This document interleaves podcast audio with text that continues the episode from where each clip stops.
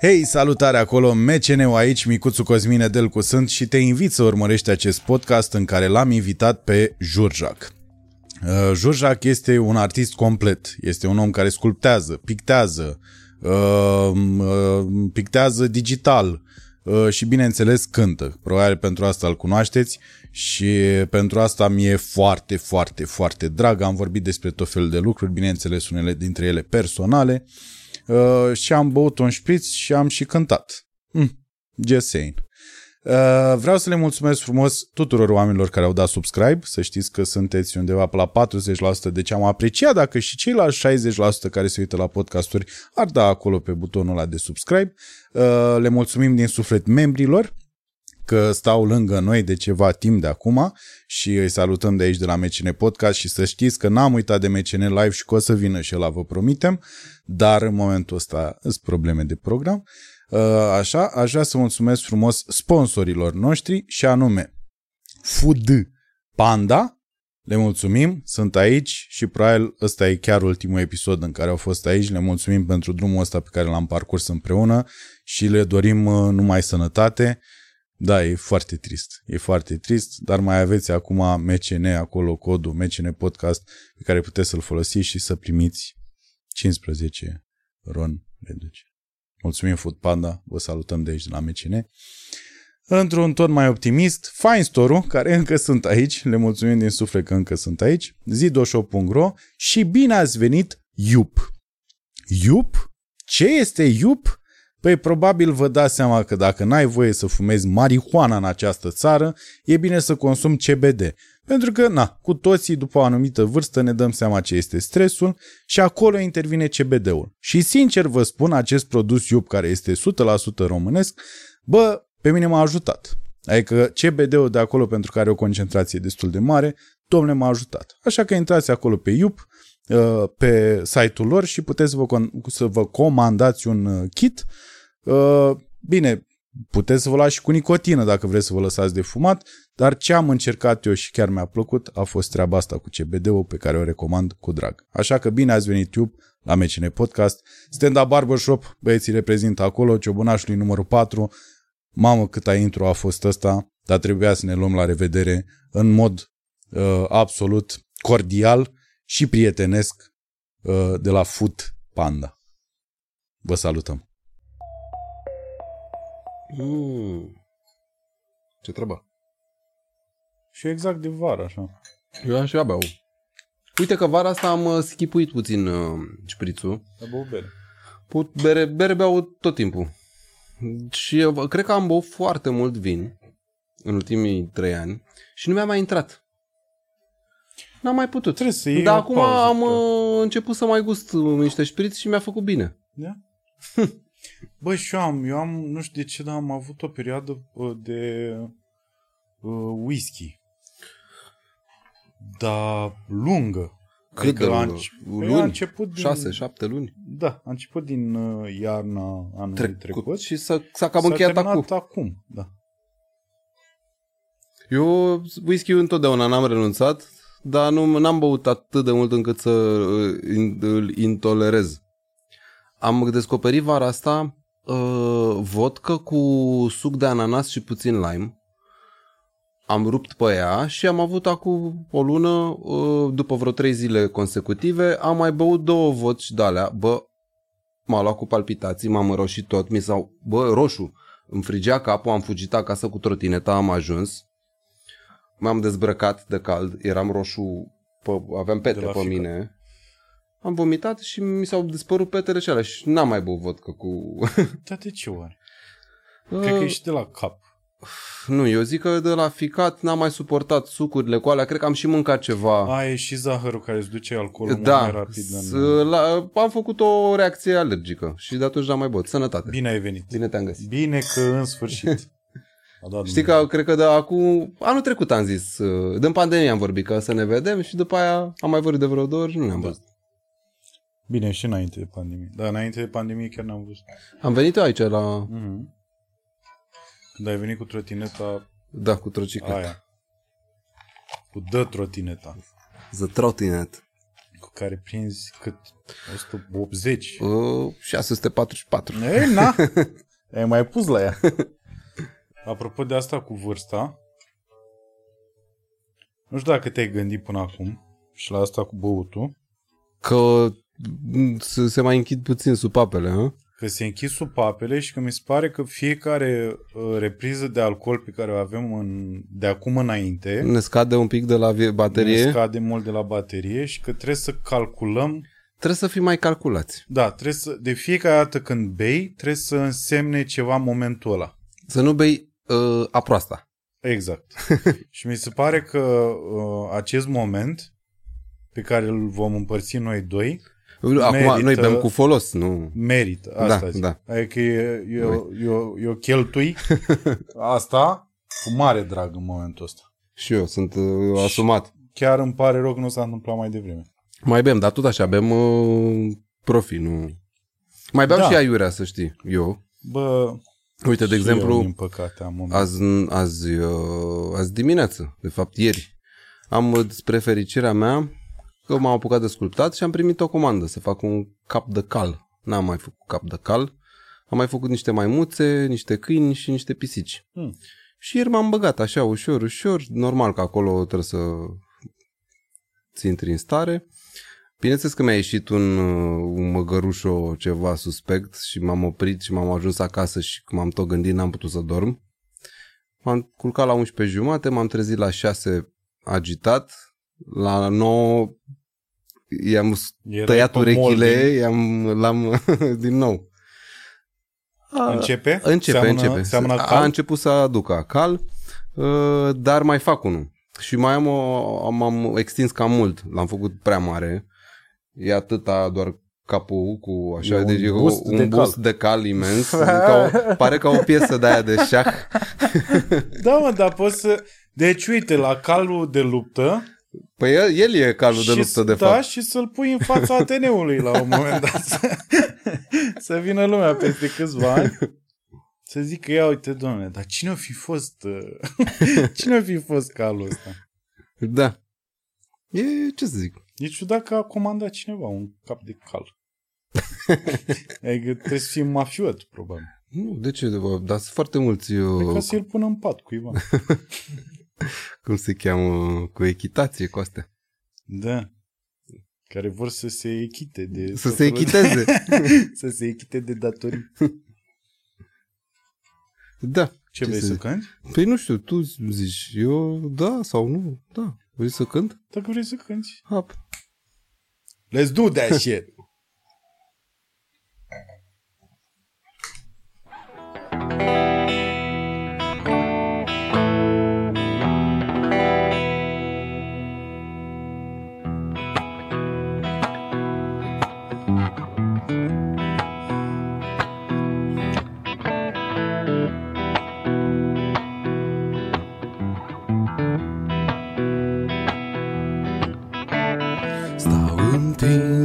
Între cuvinte, gânduri mov îmi trec prin minte.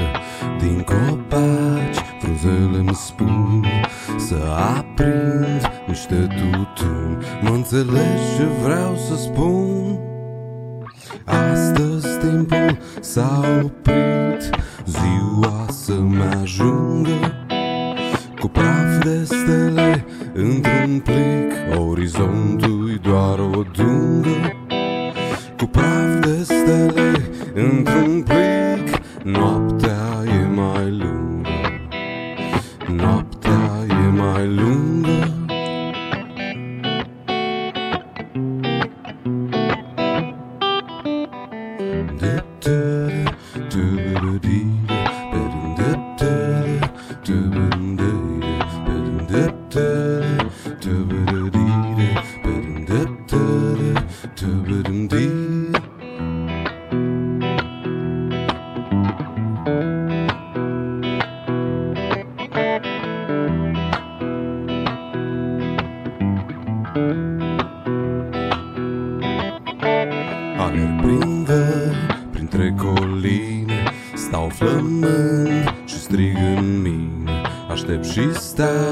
Și stau și aștept să zbor și să plutesc în cor cu păsările mele.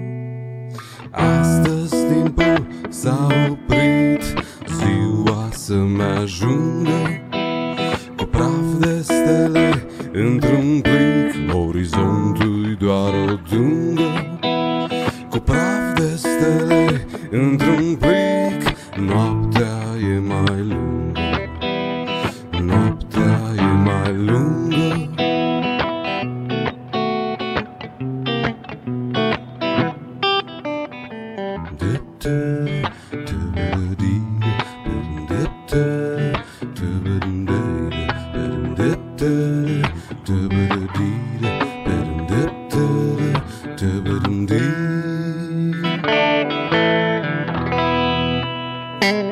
God damn. Yeah. God damn.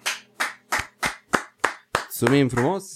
Asta iarăși mă bucur că am reușit să fac chestia asta, știi, să te ascult live în timp ce beau un vin și fumez un țigar. Asta, bă, pentru mine asta e o mare reușită, că n-am ajuns niciodată la concert. Ei, o să mai fie concerte, să nu intrăm în panică. Să nu intrăm în panică. Dar e o diferență de la alerg prin gând, prin văi, printre coline, deschid brațele flămând și strig în mine, aștept și stau și stau și aștept să mi se deschidă, să zbor și să plătesc în cor cu păsările mele. Aici era să mi se deschidă în piept un cer. A, da, așa era. Uite că le-am uitat, dar nu când cântam. Dar a fost, da. Ce, m-am încurcat? Nici nu mi-am dat seama, dacă nu știu. Cred, nici eu nu știu. Dar nu contează, nu, eu ziceam de pur și simplu de...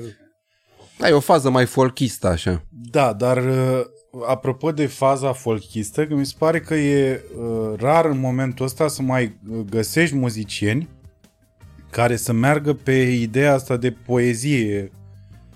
Adică mai făcea trafca asta. Da, și făcea bine. Da, și în rest cine ar mai fi? Robin and the Backstabbers, care tot așa. Și cine cânta aia cu... Eye Drops. Mai e un pic de poezie și acolo. Suntem colegi și bucuroși. Îmi place Eye Drops.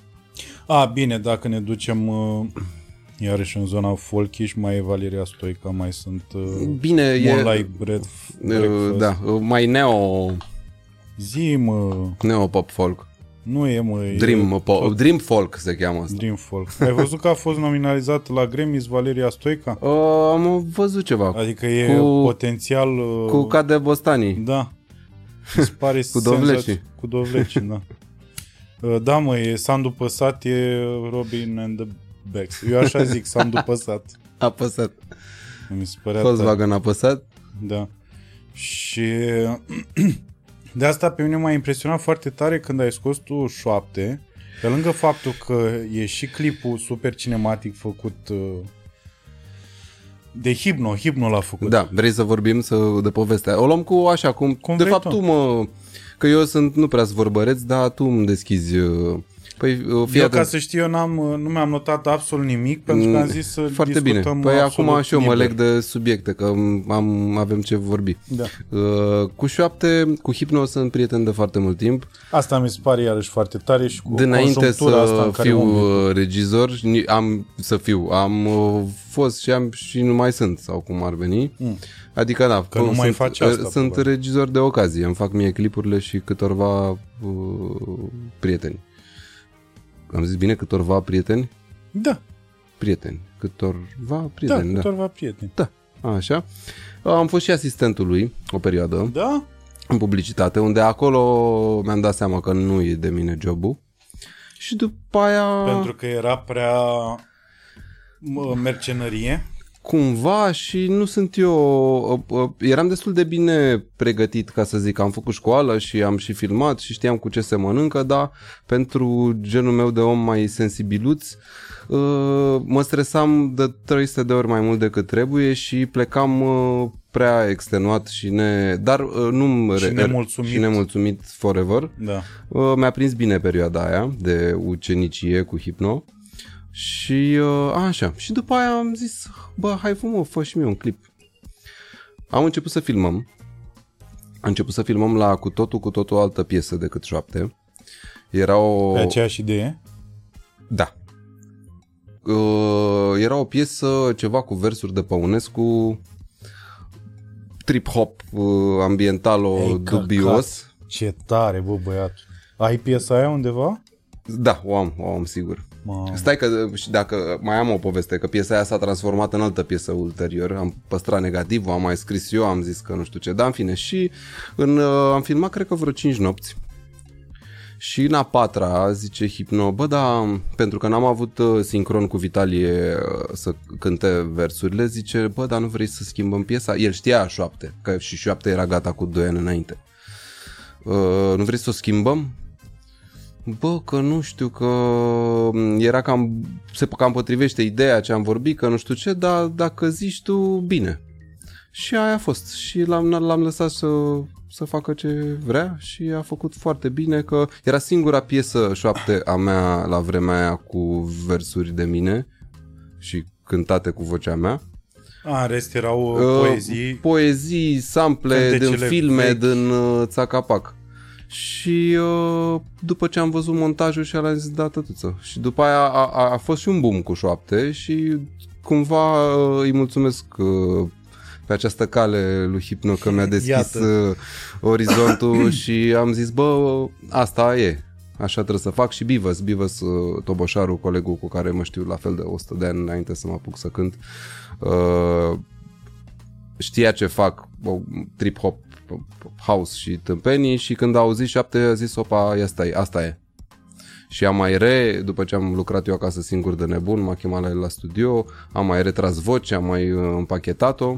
După aia nu mai zic că am fost și la tata la Holograf și au mai intrat și ei, a tras Mugurel bas și eu așa, deci piesa a luat un...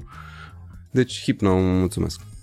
Dar asta presupune o adaptabilitate din partea ta exagerată, aș putea să zic. Exagerată nu, da? De obicei e orgoliul ăsta, știi, artistic, de bă, am pornit pe un drum, mai ales după ce filmezi 5 zile la ceva. Sunt foarte puțini oamenii care în domeniul ăsta artistic ar spune, bun, de aici hai să o luăm în stânga. Da, nu mai mergem înainte. Nu mai mergem înainte, hai să o luăm în stânga. Păi da, oricum eram. Și acum nu sunt foarte sigur pe ce fac, dar nu era o chestie concretă și am plecat la un drum, dar sunt foarte deschis, mai ales că toți prietenii mei și mai ales colaboratorii, că lucrez doar cu prieteni, sunt toți talentați și profesioniști și au idei și întotdeauna în orice proiect în care lucrez, toată lumea, asta facem, dar fiecare poate să vină cu o propunere și dacă e bună o facem și stabilim după aia dacă o păstrăm sau nu. Cine stabilește dacă e bună idee? Păi, na, eu. Deci aici intervine orgoliu artistic. Nu e nici măcar orgoliu. Controlul. Controlul, na. Dar adică simți nevoia să ai control până la urmă. Asta dacă îmi place și îmi pasă, dacă nu... Păi nu, dar automat în momentul în care intri mă gândesc că dacă intri într-un proiect... Că tu ești genul și par genul care, uite, apropo de discuția de capul de cal. Sunt da. Adică nu poți să dormi noaptea nebun. Că ți-a ieșit măgar. Păi... E clar că în momentul în care ai făcut o piesă... Da, dacă eu nu-mi dădeam seama că e măgar, dar nu-mi plăcea și tu îmi ziceai, vezi că e cam măgar. Opa, mă băgam să-l scot din măgărie. Accept și mă bag la, cum se cheamă, reconfigurarea traseului. Reconfigurarea traseului, mă. Ce ciudat. Da, e de la GPS Waze termenul. Da, știu.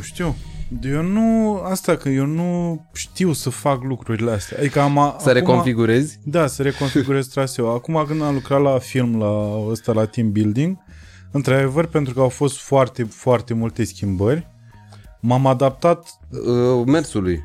Da. Și destul de... Adică mult mai ușor decât m-am așteptat. Eu nu știu din exterior cum s-a văzut, dar eu m-am simțit ai reușit om. Să te adaptezi. Da. Dar după aia când am terminat filmul, ne-am întors la ale noastre, știi? Am învățat ceva din asta. Adică acum nu mai bat pe Mădălin când zice, bă, ar trebui să... sau nu mai schingiui pe... L-am tuns pe Ciprian într-o perioadă. Mamă, lumea s-ar putea să creadă lucrurile astea. Nu, dar eram destul de despot într-o perioadă de acum vreo câțiva ani și tot căutam să înțeleg de la alți oameni care se adaptează foarte ușor cum poți să reușești să faci așa ceva. Păi, că înseamnă în mintea mea, că iartă-mă să-ți traduc, în mintea mea însemna că nu-ți pasă suficient de produsul tău sau de produsul vostru în momentul în care îl lași să plutească așa. Adică tu în loc să-l pui pe niște șine clare și după aia să-i dai drumul și rusești, de fier. Exact, exact. Și după aia să construiești, să mai pui pe trenul respectiv lucruri, tu lași să plutească așa până să-l pui pe șine. Păi sunt două metode sau două situații. La muzică nu prea, nici eu. La muzică nu vreau nimic, fac singur acasă tot și acolo dacă mai am nevoie de o mânuță, că mânuțele mele sunt așa. De la acorduri. Da. În principiu prefer să fac singur tot. Dar vorbim de film acum și de proiecte de genul ăsta în care se lucrează numai în echipă. N-ai cum absolut, să joci singur 7 roluri absolut. Și să și filmezi și să și montezi. Eu și filmez și montez și Dar în film se lucrează cu o echipă și atunci... Mai ales dacă toți sunt deschiși și pun suflet, da. Există un aport involuntar în proiect și sigur vor veni direcții noi, de ce nu, bune. Da. Da, și atunci, pe asta m-a salvat pe mine. Doar trebuie să știi să discerni și să accepti și vezi, oricum, dacă e timp, da. Facem și așa și așa, dar normal, nu toată lumea vorbește în același timp. Da, da. Și același limbaj. Da, și atunci e bine în film unde echipa mare și dacă se lucrează între oameni pasionați și prieteni și așa, sigur va ieși mult mai bine treaba. Da, asta m-a salvat pe mine, că au fost exact cum spui tu, oamenii erau atât de dedicați proiectului și drumului final pe care nimeni nu-l vedea foarte clar pe parcurs. Asta iarăși era foarte... Asta ciudat. E cea mai mișto chestie. A fost mișto până la urmă, da. Eu așa am început și așa creez orice, de la colaje, la muzică, la poezie, la video. Am o direcție, dar nu știu exact unde se va duce. Doar e cel mai important când te apuci de treabă. Pentru că când te apuci, atunci sedimentezi niște chestii și se ramifică alte chestii. Și după aia vezi pe parcurs unde te duci. Normal, n-ai cum să pleci la drum fără să știi unde vrei să ajungi. Dar dacă pleci la drum, că nu mai ajungi acolo și mai faci la stânga și e mai așa... Cred că asta e de fapt. Uite, și mai aveam o vorbă, scuză-mă. Pentru un artist cel mai important este nu destinația, este drumul. Wow, asta e... It doesn't matter the ship's size, it matters how it rocks. Nu cred că era așa, dar da. Așa sună. Până la urmă e aventura, contează aventura, nu că vrei să ajungi acolo. Tu n-ajungi, dar pe drum te-ai dus încolo, te-ai oprit. Ce ciudat. Drumul este cel mai interesant și contează cel mai mult. Ce ciudat, ce chestii să-mi bag. Dacă nu spui ca punct o destinație, nici nu prea poți să pleci. Asta e, vezi? E foarte ciudat că, ce înseamnă, să moară măsa, cum e viața asta, băiatule, și cum ne-am adus aici. Ne adună, viața da. Ne adună, până la urmă. Pentru că atât de mult mi-am pus întrebarea asta și asta e o explicație foarte bună. Eu pornesc prost, în fine, eu pornesc altfel. Eu îmi pun în minte destinația, de asta e și greu cu adaptabilitatea, știi? Că eu îmi pun în minte destinația și cum arată ea în detaliu și după aia e urât pentru că drumul, ajung la destinație, să zicem, dar drumul uit și nu contează atât de mult, ci a contat foarte mult ca eu să ajung la destinația respectivă și automat în momentul în care destinația pentru mine e foarte clară, va fi foarte greu să mă abat și să mă adaptez dacă ceva mă abate de la drum. Am eu o soluție pentru tine. Păi nu, dar asta pe care ai spus-o acum e extraordinar. Dacă reușești, mi se pare că dacă reușești să le... Mamă, eu am o revelație. Dacă reușești să le îmbini pe astea două, adică tu să setezi exact cum ai spus, că altfel nu poți pornești să setezi. Unde plec? Unde pleci de ampulea. Dar pe parcurs să te bucuri de drum.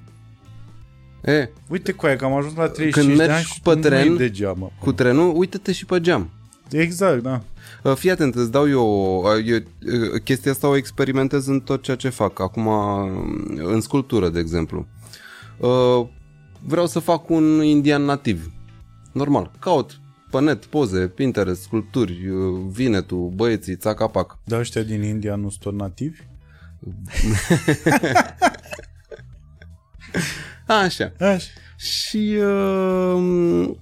plec, mi-am stabilit că vreau să fac un de-ala. Bă, și la un moment dat văd, încep și îl mermelesc și văd că seamănă cu moșgerilă, să zicem. Și după aia zic, bă, da, e drăguț moșgerilă, ăsta e mișto, nu mai fac nativ, merg pe moșgerilă. Da. Păi și în momentul în care... Da, vezi? Dar după aia vine o comandă. Și acolo trebuie insistat. Dar până nu... Trebuie să te joci mult. Păi și comanda îți frânge creativitatea? Nu. E un challenge. Acum, ca și e la... E creativitate ghidată. Da. Și aceea e mișto. Îți dă temă, practic. Și tehnica te ajută să te duci încolo. Da. Și după aia să vedem că dacă ăla vrea mai unicorn, mai nu știu cum, mai nu știu ce. Dar ideea e că teme, adică destinații, îți trebuie. Că așa... Deci e bine.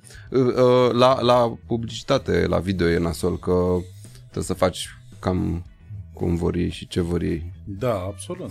Păi, dar nu e... Deci acolo eu am observat că probabil o să-mi ia lumea nume de rău, dar aia e. Eu am observat că de obicei clientul e destul de maleabil. Nu e maleabil. Depinde la agenția. Da. De obicei cam așa e, știi? Agenția vine e și... mai rea. E mai rea, da. Pentru că și am auzit o dată asta și pe mine m-a semi-șoc. Dar chiar a fost un șoc când am auzit ceva de genul să nu mușcăm mâna care ne hrănește. Eu când aud asta, da mă, eu aud în primul rând și automat eu iau razna. Deci, când aud căcaturi din astea, bă, serios, asta nici în glumă mi se pare că nu poți să spui. Asta a fost apropo de... Da, nu mai zic. Că iar menționez niște nume de căcate. În fine. Să nu supărăm pe nimeni. Să nu mai supărăm pe nimeni. Deși trebuie să supărăm și noi pe cineva. Din când în când mai trebuie. Da. Bun. Deci asta e... Așa și... deci, la publicitate e stricat procesul creativ de... Cred că de cerințele absurde. Care nu se pupă, adică, și cred că de aici provine. Dacă tu în momentul în care nu înțelegi drumul pe care am pornit, tu ca client sau agenție. Exact, da. Dar te prefaci că înțelegi. Asta pentru că unul mai sus de obicei a zis că e bun drum. Da. Și atunci toată lumea zice, bun, deci da, am înțeles. Mergem, așa faci. Exact. Și după aia, în momentul în care te pui pe drumul respectiv, vin tot fel de propuneri din alea care n-au nicio legătură și clar ajungi în impas. Și asta nu numai tu, că și ei. Toată lumea. Asta e foarte ciudat și nimeni nu înțelege. Da. Că dacă ești doar tu în impas, până la urmă te convingă ea, bă, că nu e bine. Dar... Și plus că nimeni nu vrea să înțeleagă, mi se pare, chestia asta. Bă, în momentul în care... deci tu ești plătit ca agenție să faci treaba aia. Ăla e plătit să facă treaba aia creativă. Ăla e plătit să joace. Și așa mai departe. Hai să ne facem fiecare să-și facă treaba. Și atât. Hai să ne băgăm... Există și cazuri în care toată lumea e ok, dar astea sunt deja niște echipe mai sudate. Da. Între colaborări din client-agenție și echipa de filmare cu regizor, cu montor, cu toată lumea, care au mai lucrat și ei s-au lovit și s-au înțeles și acum le merge mai bine traseul, dar da. E un drum anevoios. De-aia nu mă bag. Nu că nu mă bag. Nu am reușit, nu sunt eu făcut pentru așa ceva. Da, Hipno mi se pare o mașinărie la treaba asta. Băi, eu nu pot să fac ce face el și îl apreciez și oricum el m-a format ca regizor cumva, ca și încă mod... face chestia și asta cu face. Oameni, mi se pare incredibil. Dar lui nu e greu. El așa e. Da, pleacă natural. Da, mie mi-a fost greu și am fugit, din păcate. Aș fi putut să fac poate carieră pe zonă, dar nu, las că fac alte chestii. Da, normal. Nu, dar mă gândeam că... Mi-ar fi plăcut. Încă face asta cu oameni tineri. Și mai, e la nivel mare. E... Și plus că e la nivel, da, nu știu dacă mai sunt încă doi regizori de în publicitate, cum e el în momentul ăsta. Și s-a întâmplat o chestie când am filmat cu Hipno, prima noastră reclamă pe care am filmat-o împreună recent, acum vreo câteva luni, în primăvară cred că am filmat. Băi, și a făcut o chestie atât de mișto, în pauză, era o filmare foarte grea, a durat 3 zile, a trebuit să stau în apă, din păcate nu o să vadă nimeni reclama aia. De ce nu mai iese? A dat faliment, n-a dat faliment, s-a întâmplat ceva acum. Cu cine? Cu șef. Da. Cu șeful, a zis șeful, în fine. Dar ea e făcută, ea e montată, ea trebuia să apară. Păi să fac atunci un... Ai zis că facem noi vizionare între noi. Nu, sau un montaj altfel. Știi cum e, director's cut și... Păi nu, dar noi ne-am gândit la că... altceva, dacă nu dispare... se poate. Pui altă muzică, îi dai alt sens, nu știu, o cioacă. Nu, dacă dispare clientul. Deci dacă el nu mai există, legal vorbind... O să dai drumul. O să dai ca un scurtmetraj. Cred că ai de un scurtmetraj în aia. În fine, și a făcut o chestie foarte frumoasă. Cum era filmarea grea, în frig, în apă rece, nu știu ce. A venit și-au cu boxa portabilă și a pus... fancuri și tot felul de chestii în pauze. Și a început distracția. Bă, de fapt. Dar nu neapărat distracția, dar din... Voia bună. Da, din greu ăla așternut pe umerii tuturor. Băi, vedeai și pe aia de la electrică, mai așa, mai nu știu ce, mergea lumea mai voioasă un pic la... Știi? La cadru, da. Da. Într-adevăr, în momentul în care ajungeai la cadru și se oprea muzica, erai bă, exact cum făceam noi stand-up pe vremuri în discoteci, în tot fel de cluburi dubioase, și în momentul în care începea show-ul, sau se mai întâmpla asta la corporații, la corporate-uri, și când venea show-ul, se oprea muzica. Și toată lumea, îți dai seama, era beată și pe dans. Și când se oprea muzica, era toată și veneai tu, bună seara... Ați observat că toți dă-te trec cu jos de pe scenă. Da, în fine. E o altă zonă, o meserie interesantă și trebuie tratată ca atare. Ca atare, da. Da, mi se pare foarte șmecheră chestia asta. Și iarăși cercul ăsta de oameni în care te-ai învârtit și încă te învârți. Știu că acolo la vântul la care... Da. Suflă, nu bat. Da. Zi-mă, în curte. La unde, la mine? La undeva la Cotroceni. Da. E și Erbs acolo? Nu, e Irlo. Okay. E Irlo. Irlo okay. A făcut muralul. Uh-huh. Muralul e pe un fost internat vechi, dita mai. Și a făcut un urs. Ursul protector al pădurii. E un urs pe o stâncă cu pușca în mână să-i vâneze păște, da, care taie copacii, da. Da, am făcut niște evenimente drăguțe acolo. Deocamdată nu prea se mai pot și e și greu de gestionat situația. Dar cum deci asta e curtea? Eu, acolo am crescut, da. Încă e curtea noastră, a familiei mele sau... Uh-huh. Și totul a plecat de la festivalul, cum se cheamă, Bazar de Cotroceni. Se întâmpla o dată pe an și era un fel de garage sale, yard sale, în care în cartier, în weekendul respectiv, toată lumea, cine vroia, își scotea în fața casei tot ce avea vechi și vândut mișto, plus că nu mai zic de alte chestii de cu artizani și bericioaice și live-uri și s-au blocat străzi și acum o atmosferă. Cât timp se întâmplă? Păi am făcut și anul trecut. Trebuia să fie în mai și am făcut în septembrie, cred, și am mai făcut și acum 2 ani. Și anul ăsta nu s-a mai întâmplat. Din cauza pandemiei? Da. Anul trecut doar s-a amânat și a fost la fel de de mișto. Dar era un vibe foarte, foarte super. Deci puteai, aveai hartă. E o fundație, se cheamă în Cotroceni. Și acolo se găsește, cred că au site și pagină și nu știu ce, și aveau hartă cu toate curțile cine aplica și vindea și toate cârciumile și mini-barurile și tot. Deci era o atmosferă superbă. Era, eu pot să o compar cu festivalul din Londra de la Notting Hill, în care e top 3 în lume după Rio, în care toată lumea, toți în fața casei scot viniluri, le pun muzică, fac o fripturică, un cocktail, un vintage, o pălărie, o nu știu ce. Bă, ce tare mi se pare chestia. A fost o atmosferă superbă și o să se mai întâmple cu siguranță, să mai scăpăm de situație. Mi-e foarte dor de... Când eram mic, câteodată mergeam cu ai mei la Talcioc. Și tot așa vedeam, bine, pe vremea aia chestiile vechi erau vechi. Mult mai vechi. Acum și mai vechi. Anticariat, da. Și am fost în Chișinău și acolo aproape de centru încă se practică treaba asta, adică stau oamenii și... Bine, dacă ai o nostalgie din asta cu sovietică, ceea ce nu prea se întâmplă așa, adică probabil sunt pe acolo ăștia mai rusofili,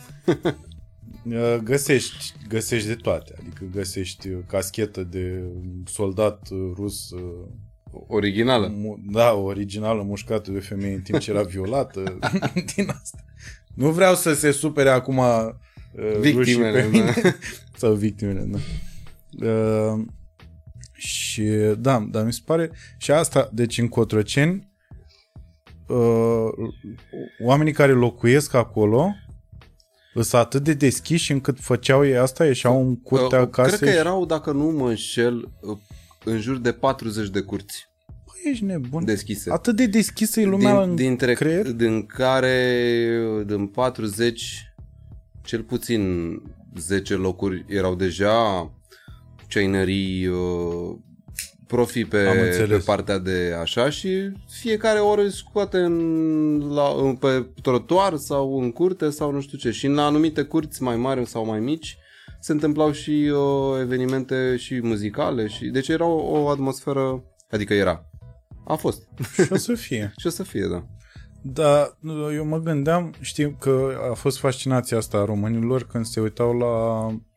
Era pe History aia cu...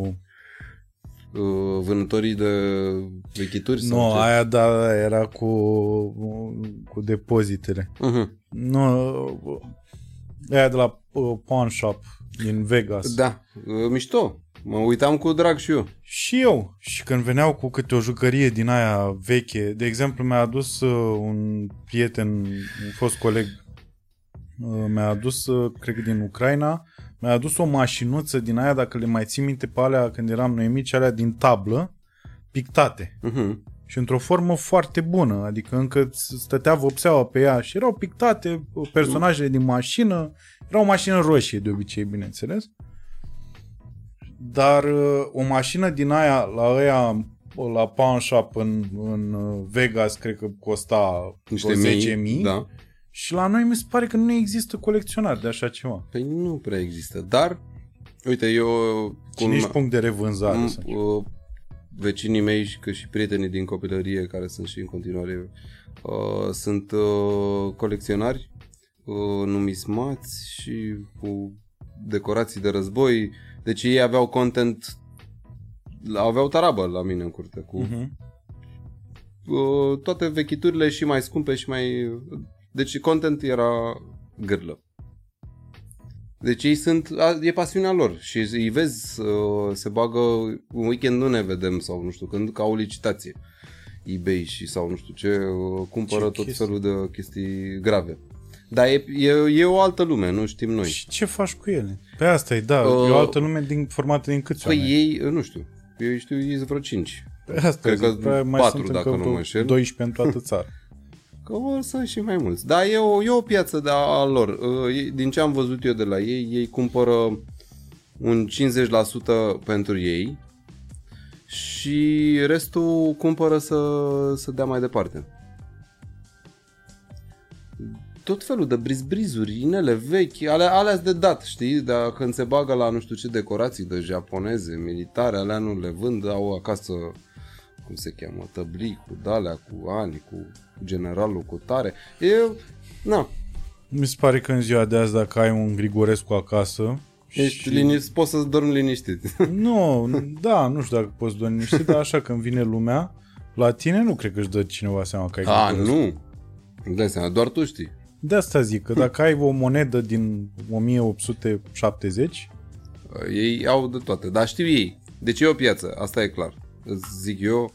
Da, de asta. Eu mă întrebam unde unde să le vândă. Dar sunt grupuri de numismați, de WhatsApp, monetari, monetiști. Își trimit clipuri din alea porno cu monede. Tonomatul... Uite, de exemplu, scrie aici că ai apărut, bineînțeles... Ce, deja scrie sau ce? Nu, scria pe rețete și vedete.ro. Așa. Pentru că aici e menționat numele tău. Înțeles. Afaceri de pandemie, cum a ajuns Precupeț, fiul liderului trupei Holograf. Să vândă... Să vedeți ce vinde. Da, așa. Da, și zice că... Asta, tot fel de vechituri. Da, chelipiruri. Și lucruri, brisbrisuri, cerceiși. Da. Dar de ce, bă, băiatule? De ce pe... Eu nici nu știam că există rețete și vedete.ro. Mie mi se pare că ar trebui... Asta e bine, e bine, e bine. Da, mă, dar ar trebui de fiecare dată când prind câte o vedetă, eu așa aș fi făcut în locul lor. Deci ăla e Jurjac, da? Bun. Și lângă, eu pun o rețetă la ce mi inspiră mie Jurjac, știi? Eu pun o rețetă la cremă spanac. De zahăr ars. Da, mă, și spanac cu ou. Poșat. Pentru că e... Nu, ou răposat. Răpoșat, da. Pentru că mi se pare că nu ești... Pentru că e o mâncare așa, spre o mâncare fină, care nu e ușor de digerat pentru toată. Mai degrabă urzici cu ou. Mai urzici cu ou, da, că ești și caracterul ăsta neau și așa. Cu brânzică, cu astea. Bine, și cu brânzică. Păi hai să le scriem. Da. Și sunt și imagini de aici. Da. Da, abia aștept să se reîntâmple cum se cheamă, bazarul de Cotroceni. A fost frumos și o să mai fie. O să vin și eu, chiar o să vin. Da, să vii. Și când erai mic, era încă perioada comunistă. Și cum arăta Cotroceni în perioada aia? Păi, nu știu. Da. E că presupun că, uite-vă că s-a dezlipit. Așa. Presupun că era diferită treaba. Adică locuiau tot oameni bogați? Sau n-ai stat acolo de atunci? Ba da, am stat de atunci. Tata s-a mutat acolo la 12 ani, cred că. Dar s-a mutat de la mai sus, de la Cireșica, de la lângă Lazar. Ah, ok.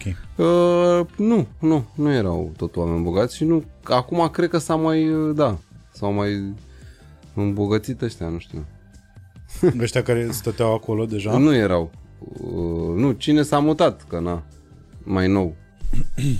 Pot să zic că... Dar poți să zici că e o zonă... E o zonă înstărită. Da, înstărită, da. Păi nu e palatul acolo, na. Păi da, e și palat, frate. Gândește că stau lângă palat. Dacă nu stau în palat, stau lângă palat. Cum era aia? Vreau să-i fac palatul mami. Nu, vreau să-i iau palatul mami. Eu pot să zic? Sau o lași pentru top 7? Că a descoperit Mădălin un trepăr mic care zice asta, că vreau să iau palatul mami. Pic palat. Un pic palat. Deci nu mai ai amintiri din perioada? Ba da. Era cu golăneală. A fost o combinație de școala vieții totală, între la țară și în centru. Nu știu cum să zic. Pentru că era zonă de case, nu? Zonă de case cu corcoduși, cu cireșe, cu găini, da. Ce tare. Păi nu mergeam la furat de vișine, mama, era un vișin, era un corcovișin sau nu știu ce era. Era o combinație de prune cu vișine, un mutant. Mamă, și numai acolo mergeam, erau niște corcovi prune, vișine de-astea mari, dulci, roșii și ne-a trebuit să ne suim pe o erau rodii, coai. Și când trebuia să mergem pe un gard și când am fugit că au ieșit proprietarii, aveau niște cotețe de găini. Și unul dintre noi a căzut cu piciorul în coteț, da, și n-a putut să mai iasă. Până la urmă s-a tirat sau ceva, nu mai țin minte, dar a scăpat, nu l-au bătut, nu nimic. Dar tu îți dai seama ce preț puneau oamenii pe vremuri pe legumele și fructele lor, că băteau copiii dacă furau? Câte cireșe puteau să fure 5 copii până la urmă? Că aveai măcar, nu cred că aveai un singur cireș. Eram o gașcă de crimă organizată la Corcodușe și Cireșe. Eram cu sacoșe, cu astea, cu... A, eram profi, da. Nu mergeați și voi cu tricou, cu coala, cum era normal? Nu, eram cu... A, deci și voi v-ați dus, erați dus pe profit. Next level, da. V-ați vândut după aia cireșele alea. Ați început să faceți bani. Așa a pornit târgul în Cotroceni. Da, de-aia s-au îmbogățit ăștia în Cotroceni. Da, exact. Noi așa făceam, noi mergeam... Eu țin minte asta, când am mers total random cu ăștia la bloc, era vis-a-vis de blocul nostru, își plantase cineva cum făcea și tata aia, Dumnezeu să-l ierte, avea... Și să-i practica asta și pe la blocuri, care aveau așa grădini. Mai puneau toți lucatarii, o roșie, o ceapă verde, nu știu ce. Și vecinii de vis-a-vis de blocul nostru, în Focșane acolo, puseseră morcov și mai știu ce. Și a ies unul de la noi din bloc, a ies, hai să mergem să furăm morcov, bă, băiat. Deci îți dai seama, o lipsă totală de ocupație ce aveam noi în momentul ăla. Joacă, dracu, v-ați ascunsea sau ceva, nu te duce la furat de morcovi. Că și asta, măcar cireșile sau protoprunele astea de care vorbeai tu, sună cumva, știi, adică să faci poftă, dar morcovi și mai ales la vârsta aia, în fine. Și ne-am dus să furăm morcovi, bă, băiatul. Și bineînțeles, una asta de 6. Întâmplător am fost eu, doar că eu stăteam de 6 prost. Pentru că ăla a ieșit din spatele blocului. În spatele tău. Vecinul. Nu, din stânga mea. Deci eu stăteam în fața blocului în dreapta și vecinul ăla a ieșit din stânga.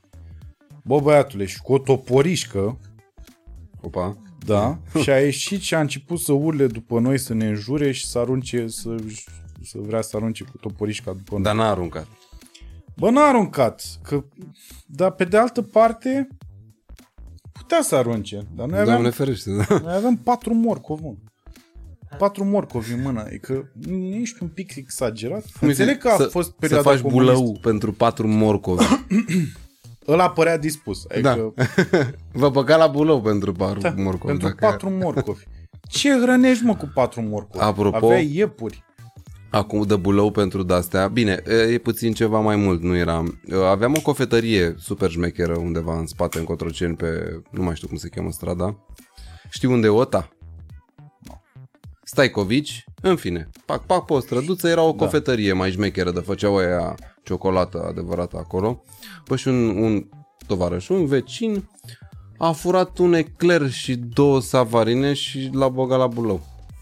Pe vremea lui Ceașcă. Mm. L-au și prins. A fost slab. Bine, după ce a băgat 2 savarine și cred că un pic mai gras. Cred că le-am mâncat acolo, da, din păcate. Da, asta e prostia. Eu când eram cu mama, eram într-un magazin, deci asta țin minte perfect magazinul ăla din perioada lui Ceaușescu, când era gol, efectiv. Erau niște rafturi din astea în sticlă și nu era absolut nimic.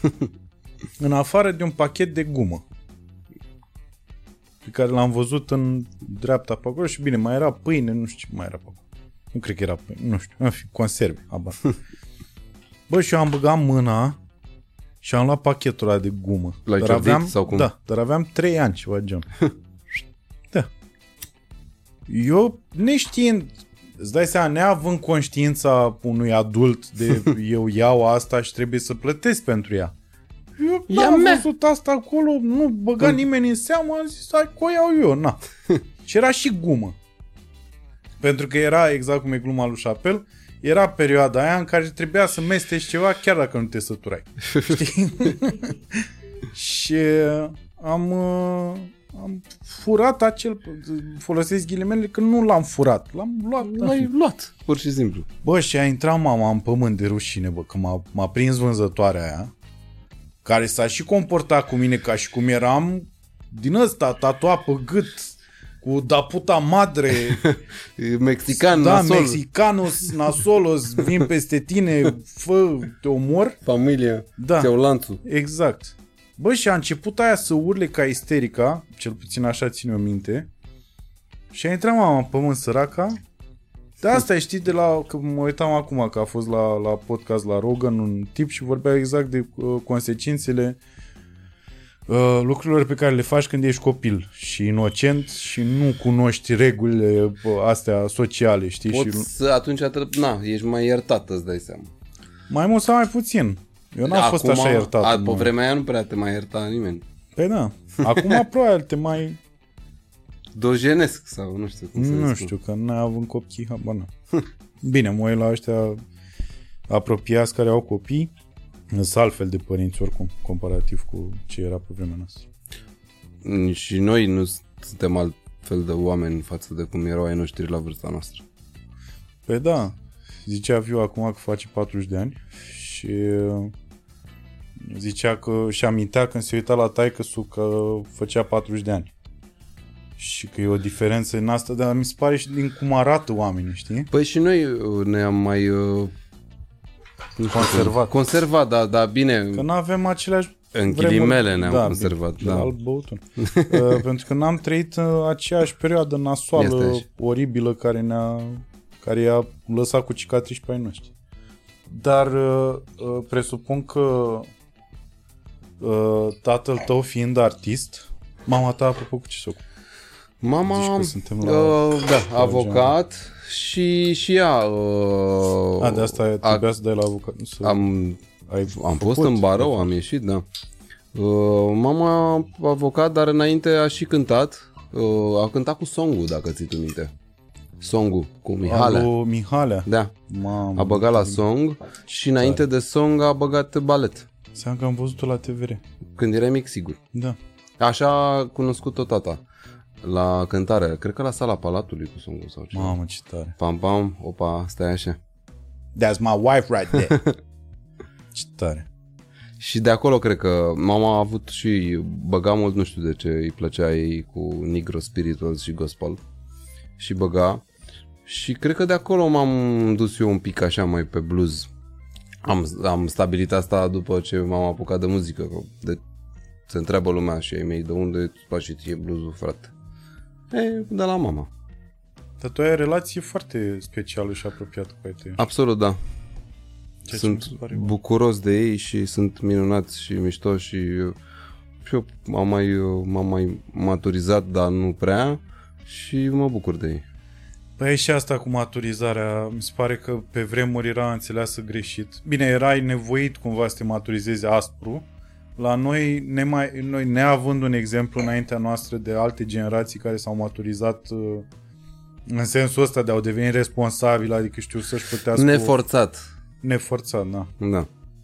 Că asta mi se pare esențial și din ce am observat că am mai vorbit la podcast despre copilul interior din fiecare, așa, pe care ni-l amintim cu toții. Adică noi, de fapt, da. Că asta e momentul în care rămâi acolo. Asta nu înseamnă că nu ești matur. Eu cred că nu o să mă maturizez total niciodată, nici nu vreau, dar cumva observ că un pic am mai început să prind niște chestii de om normal la vârsta mea, dar sunt destul de departe de a fi un om normal pentru vârsta mea. În sensul că ai tabieturi? Da. Care-s greu de schimbat, nu? Da. Și îmi și plac. De asta sunt tabieturi. Dar ai crescut în... nu știu cum să... Nu vreau să zic liber, că în liber cartier. Am crescut și eu. Bun, deci în cartier. Bun, hai să o luăm și cu liber, cartier. Și liber, da, dacă... În cartier, în primul rând. Hai să o luăm cu asta, cu școala vieții, că da, acolo erai. Acolo, da. Deci hai să definim școala vieții în cartier Cotroceni în anii 80-90. Da. Deci era undeva între centru și la țară. Eu notez. Așa. Am avut și eu o fază de asta.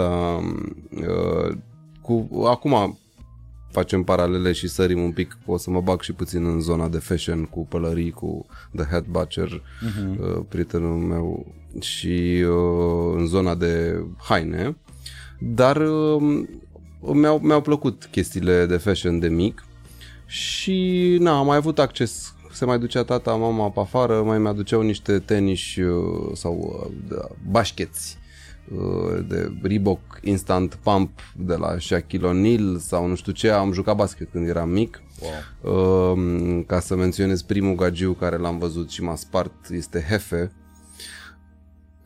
DJ Hefe, care e tot din cartier și avea, l-am văzut primul maieu NBA pe vreun om în fața ochilor și zic, mamă, mâncați-și. Și după aia când am prins puțin acces, gata, mi-am luat și maieu și Adidas și țala și pac. El avea maieu cu NBA în ce perioadă? Eu cred că era în clasa 4-a. Deci 4-a, în 93, nu știu, 94, 93. El avea din Canada ceva adus. Și de acolo am prins un pic de gust de fashion, de țoale, de nu știu ce. Așa, și m-au adoptat ăștia mai mari. Că eram un pitic haios, jucam basket oricum 18 ore pe zi. Că era, stăteam gard în gard cu școala generală, cu terenul de basket și ce putem să fac? Pam. Și de acolo m-au prins drag ăștia mai mari de mine. Nu mă trimiteau sclav după apă și după mingi, după gard. Și de acolo după aia când am mai făcut în 13-14 ani, m-au dus și la discotecă și... Da. Discoteca însemnând Max Dumars. Aia nu era discotecă. Discoteca era la țară, Galaxy. Alea erau discoteci. Bine, tot cu neoane și da. Presupun că și la Max era. Eu știu când am ajuns eu în București încă erau neoane la Max. Da. Și aveam, îți dai seama, că la Max intram pe lângă coadă, cu băieții frumos, cu masă rezervată, cu... Bă, ești nebun? Da, la 14-16. Dar erau gangsteri ăștia în cartier în cazul ăsta. Nu, în principiu numai gangster, da. Și ce făceau mai exact? Că poți să zici, s-a prescris. Bă, nu știu exact ce făceau, dar mergeau și pe afară. Deci mașini? Nu, mașini nu. La muncă pe afară, dar munceau cum știau ei, da. Cum se putea. Bine, nu erau carduri în perioada aia. Aia e o perioadă de după deja, dar știu. Portofele erau. Da. E că erau gangsteri umili. Analog, da. Era un gangster așa de... Primul pas spre... Gangster de buzunar, da. Da. Așa mi se pare că ar trebui să apară un ghid din ăsta. De cum să fii gangster? Primii pași a fi gangster. Ar fi oricum niște... Cum se cheamă?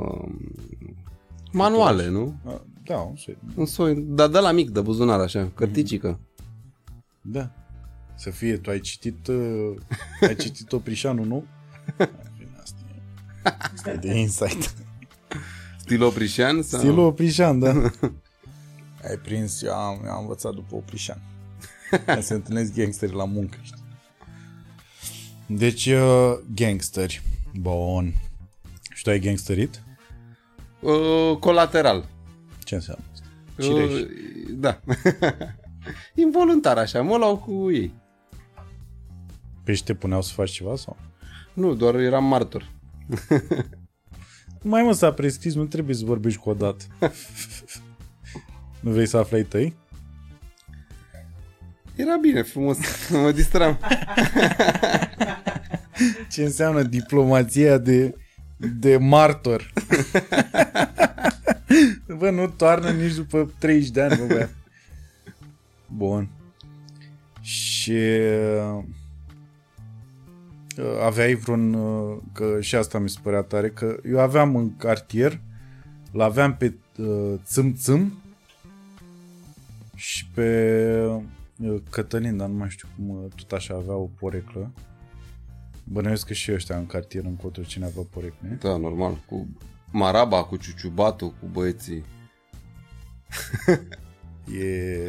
Ăștia erau mai pe partea mexicană. Ah.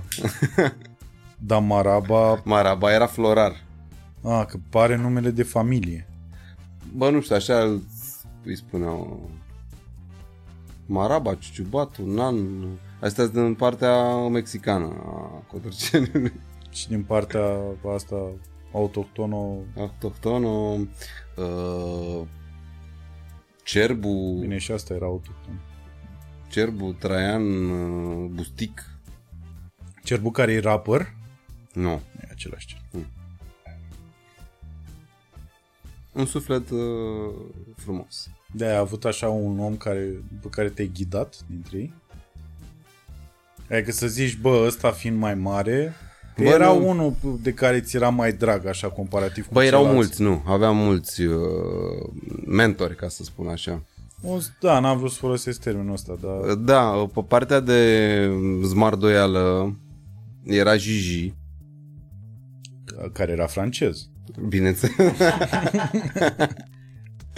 Era Gigi, care era... Te bătea cu bagheta. După aia, cine era așa? Nu, sunt mulți băieți mișto care m-au influențat. Dar am luat și eu doar cei buni de la ei, nu... Iar te justifici în momentul ăsta. Nu te justificam, că n-are sens. Vrei să oprim camerele să-mi spui? Și pe zmardoială ce înseamnă? Păi era, cum venea în curtea școlii și punea pe gagii la flotări, la alea, îi trimitea, în afară că îi trimitea după, le dădea task-uri, cum se spune. Dar, în primul rând, capace, castane și flotări, eu scăpam. Na, am scăpat de la astea. Eu eram martor. Pentru că erai în cartier. Da. Dar erau foarte mulți outsideri care mai veneau pe acolo și își luau teroare. Deci un bullying, practic. Da. Ai fost părtaș la bullying. Dar n-ai fost bulit? Nu cred. Mi-am luat o bătaie destul de originală, dar nu mult. Mi-am luat un mare pumn în ochi, s-a umflat ochiul, cu unii din drumul taberii. Că na, știi cum era pe vremea aia, era anarhie. De ce ne batem? Păi tu ești din alt cartier. Da, ai buletin de drumul taberii. Da, bang, bang și ne-au ars. După aia... Ne-am războit, adică ne-am. Eu tot așa, mai martor, na, că eram mic. Da, ăștia n-aveau o problemă cu faptul că taică-tu era la Holograf? Cine ăștia? Inamicii sau... Nu, așa, în general, băieții din perioada aia, băiețași. Nu. Am vândut scutiri. Nu scutiri, ce am vândut, mă? Am vândut și scutiri, da, asta e clar. Vindeam astea... cartonașe, cu autografe, cu bani de la trupa Holograf. Da, da. Mai făceam bani. Pe asta înseamnă că erau pe rocăreală, că în perioada aia da, era rocăreală. Da, pe la rockeri le dădeam autografe, cu casete, cu semnate, pentru ciubuc. Ce chestie, bă. Și scutiri de unde? Nu. Scutirea asta nu mai știu de unde le făceam rost, dar vindeam și scutiri, da. Medicale, îmi dau seama că nu-i scuteai de altceva. Da, mi se pare tare așa că eu aș fi, adică știu că exista boala asta, dacă taică-tu cred că exista boala asta. N-am avut probleme că... Dacă tatăl unuia era ceva celebru... Problem. Bine, cred că ți era și frică de fapt. Cred că aveai și senzația. Păi da, mă, dacă tasul așa, cred că e șmecher. A, celorlalți. Da, ei că aveau da. Părerea nu știu, asta. Eu n-am avut probleme după faza asta. Ai observat vis-a-vis de fashion că acum e... Mă uitam acum când am venit pe stradă și am observat că deci deja dacă stai în același loc timp de un minut o să treacă oamenii îmbrăcați într-un fel, da? Și o să treacă pe prima oară oamenii care sunt îmbrăcați ca toată lumea. După aia or să treacă oamenii care sunt îmbrăcați special, care au senzația că s-au îmbrăcat special. Da, care au senzația, pentru că imediat, dacă stai ți-ai ins un minut, mai trec încă minim doi oameni care sunt îmbrăcați la fel. Dar e foarte ciudat că observi, dacă stai și te uiți atent, să-ți dau un exemplu concret. Era un tip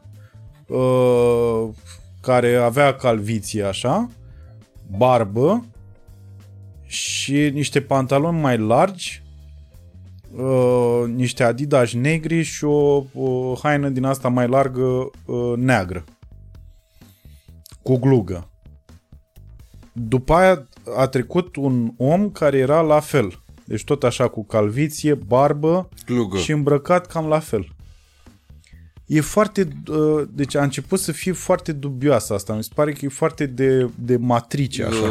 La un moment dat, dacă te uiți, nu, dar e un pattern care se repetă. Dacă în trecut erau chestii speciale, de exemplu, pe care le găseai la SH și aveai o geacă pe care clar mai aveau maxim 3 oameni De la SH am o geacă cu care am venit.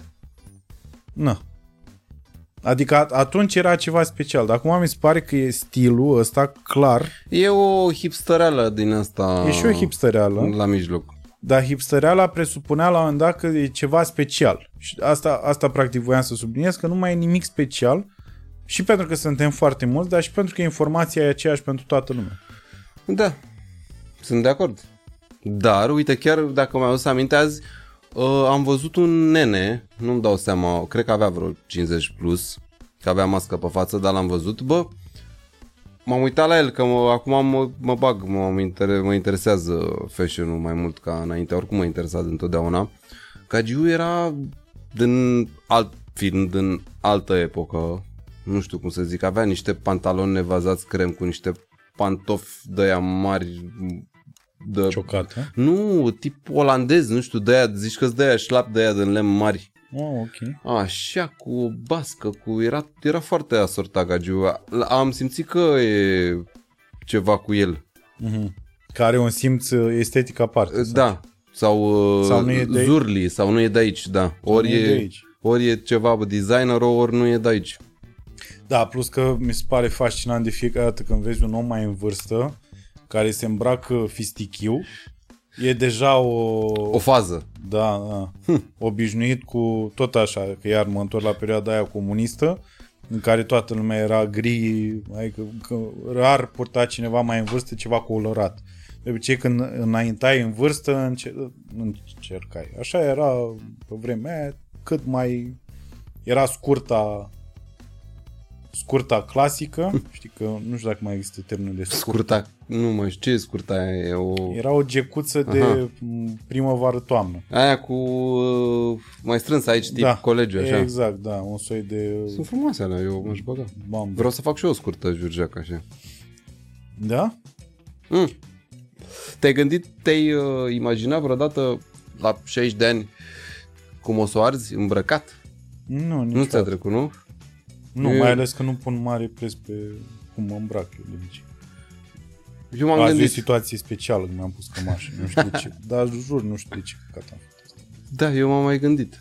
Aș arde un moș super cool rapper. Știi la cine m-am gândit? La Public Enemy.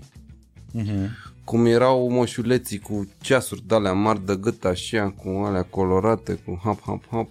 Da, bătrâni. La modul ăla de gangsta? Gangsta, de ce nu? Într-o duminică o să bea o bere cu... Eu cred că mai degrabă în zona Letterman, știi când a fost acasă la Kanye și l-a îmbrăcat Kanye? Nu.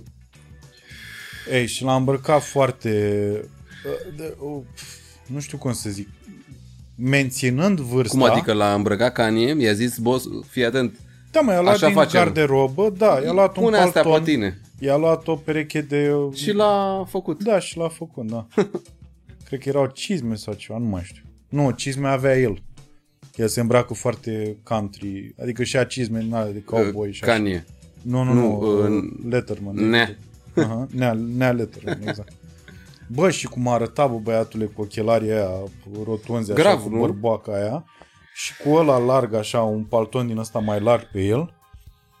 Dar știi ce? Mi se pare că întotdeauna când e vorba de fashion, trebuie să fii slab. Pentru că dacă ești gras, în primul rând nu ai atâtea opțiuni pe care le are omul care e slab. Și în al doilea rând, pentru că nimeni nu se gândește că și grașii vor să se îmbrace într-un fel. Serios, eu pe ideea asta chiar vreau să-mi fac un business la un moment dat. Da.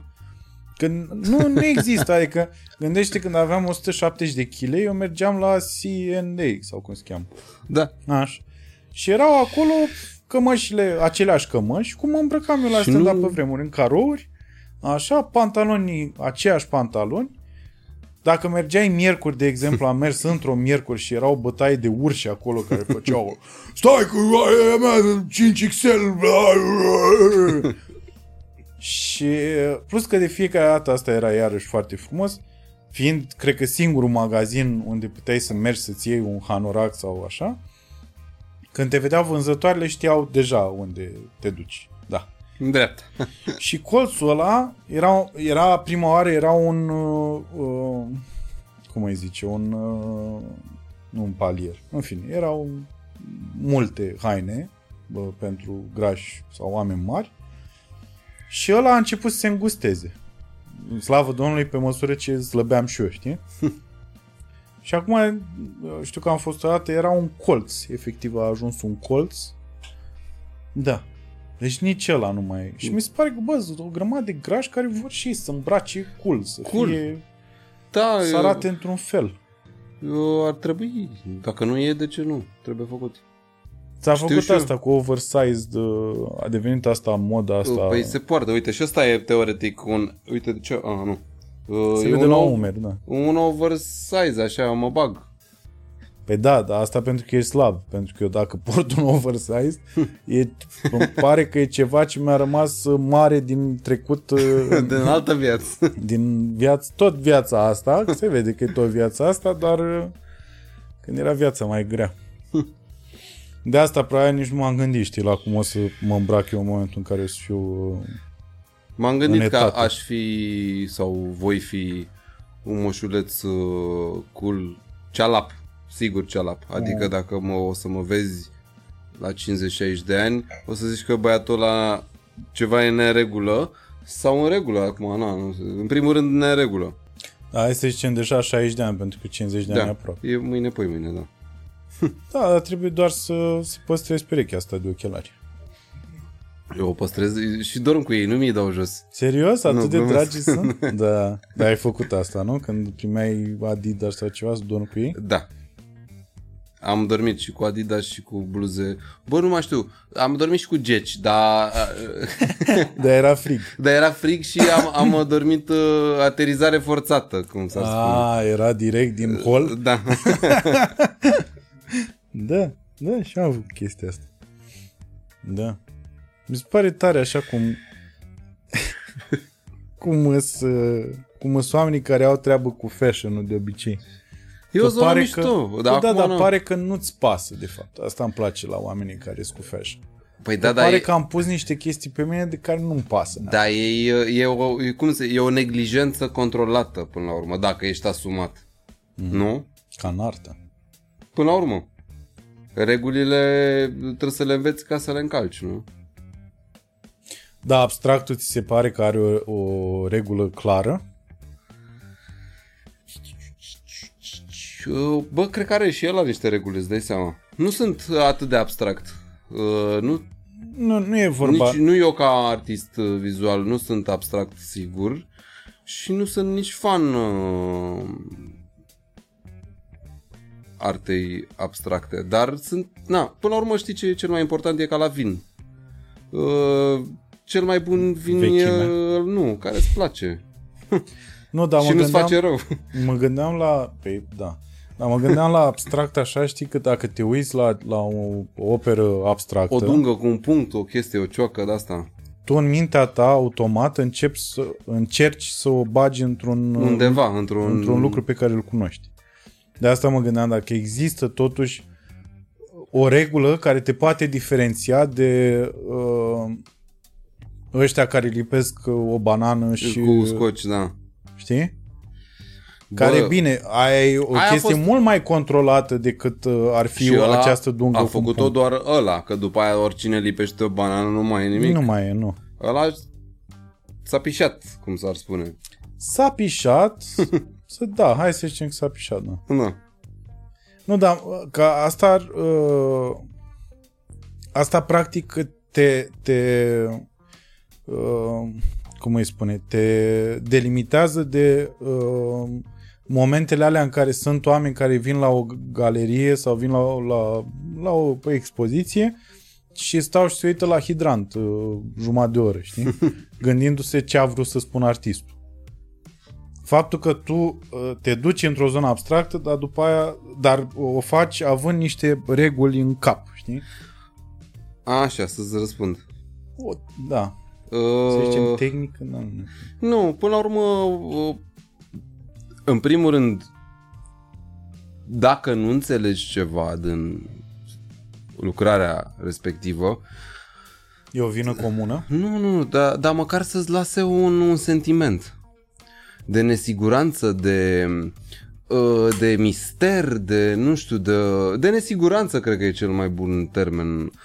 Bă, nu înțeleg eu, dar îmi place, știi? Măcar asta e, știi? Nu înțeleg, dar îmi place. Dar dacă ți-o dă așa, pac, pac, pac... Asta presupune să ai foarte multă încredere în tine, dar cred că de regulă nesiguranța... Cred că ai zis bine nesiguranță, că de regulă e... îți scade încrederea în propria capacitate de a judeca lucruri, știi? Tu ca spectator, ca om, ca spectator. Pentru că ai senzația că ești prea prost și n-am reușit să și nu reușești să înțelegi ce... Da, mai e și faza că nu înțelegi, dar îți place, știi? Acolo intervine o cioacă mișto. Cred că rar se întâmplă. Bă, se mai întâmplă, uite, nu știu, ai ascultat vreodată rap chinezesc? Da, am ascultat, da. Ăsta da. Rusesc, mi se pare. Și rusesc, mai de... nu înțelegi versurile, dar dacă e mișto făcută, îți place. E o comparație, nu știu dacă e cea mai bună, înțeleg, dar simți că e mișto, dar nu înțelegi. Ai un caz fericit în care te cucerește senzația aia de nesiguranță, nu știu cum. Da, nu știu. China. Da, China. Mie din China. Da, mie mi se pare tot timpul că ce nu înțeleg nu pot să o trec prin filtrul ăsta de îmi place sau nu-mi place. Filtrul propriu, da. Da. Deci dacă n-am înțeles, brusc s-a blocat acolo. Că iarăși eu vreau să mă întorc la... Că vreau să înțeleg chestia asta, cum e să ai un tată care e artist. Așa. Cum a fost relația la început? Adică în momentul în care deschideai ochii cu adevărat așa și începeai să înțelegi în ce lume te... Scald. Da. Îți plăcea Holograf? Îți plăcea ce făcea taică tu? Aveai... Bă, da, am simțit... Aveai așa o mândrie că, bă, uite ce face tata? Da, mi-a plăcut. Dar tata a fost de la început niciun caz. Nu a existat tata pe scenă și tata acasă. Era la fel. Și este în continuu. Ceea ce e un lucru minunat. Asta e atuul lui. Înseamnă că și el e unul din oamenii ăștia care și-a păstrat copilul Și copilul din el. Păi da. Da, copilul din el cu copilul eu. Se înțeleg foarte bine. Da. Îți prieteni. Da, tovarășul meu, copilul din el. Ce chestie. Da, e un om minunat. Sunt foarte norocos. Ce chestie. Și stau cu el. Stau cu ei mei. Serios? Da, de când a început pandemia, hop, sunt înapoi și e minunat. Păi și cum poți când aduci tu o fată? Acum... Să nu deschidem subiectele astea. De ce? De ce, mă, să nu le deschidem? De ce, mă, să nu le deschidem? Păi mă duc la ea. Ah. Păi na, uite, e deschis. Sau la mine în altă parte. Ah.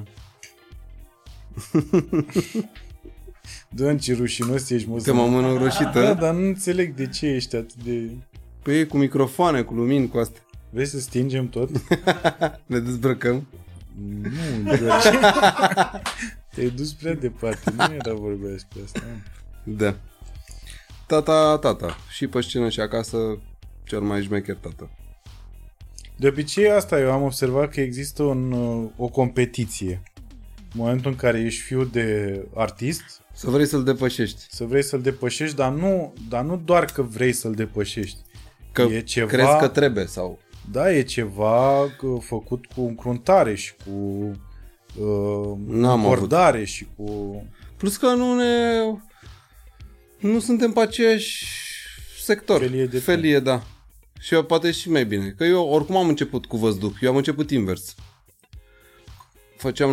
Am început cu un fel de soundtrack de muzică, de teatru. Nu se putea asculta teoretic, dar... Trebuia să fie însoțit de vizual. Absolut, am avut visuals. Și se chema Virtual Picnic. Asta după Cagulă cu Băteam Toba cu el. Aia era un rap, trip-hop rap, mișto, jazz. Ești foarte pe Germania așa asta. Pe Germania, da. La Germanos. Și după aia chiar am făcut niște chestii super experimentale în care chiar nu era avangardă cum ar veni. Oricum n-a avut succes și nici n-are cum să aibă, dar a fost o experiență creativă și mi-a prins bine și plus că am început invers, ne-am dus exact la capătul drumului la început și acum revin pe către muzica pentru oameni, cum ar veni. Auzi, da, băutura e clar că... Că îmi place, nu? Dar droguri. Droguri ai băgat? Nu îmi place, nu mă droghez. Nu-ți plac drogurile? Nu. Da, băutura îmi place. Deci ai decis băutura. Ai decis să fii un clasic, practic. Da, un clasic. Păi și alcoolul de ce îți place atât de mult? Uite, de ce îmi place atât de mult? Mă regăsesc. E o stare plăcută. Nu, dar tu știi că adică eu nu sunt împotriva alcoolului, Doamne ferește. Păi da, de asta nu mă servea aici, îmi dădeai niște cap din ăla, cum se cheamă? Cu cap verde? Nu. Cu morcov, suc de morcovi.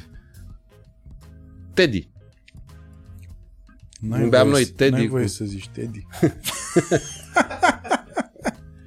Cum ar fi fost?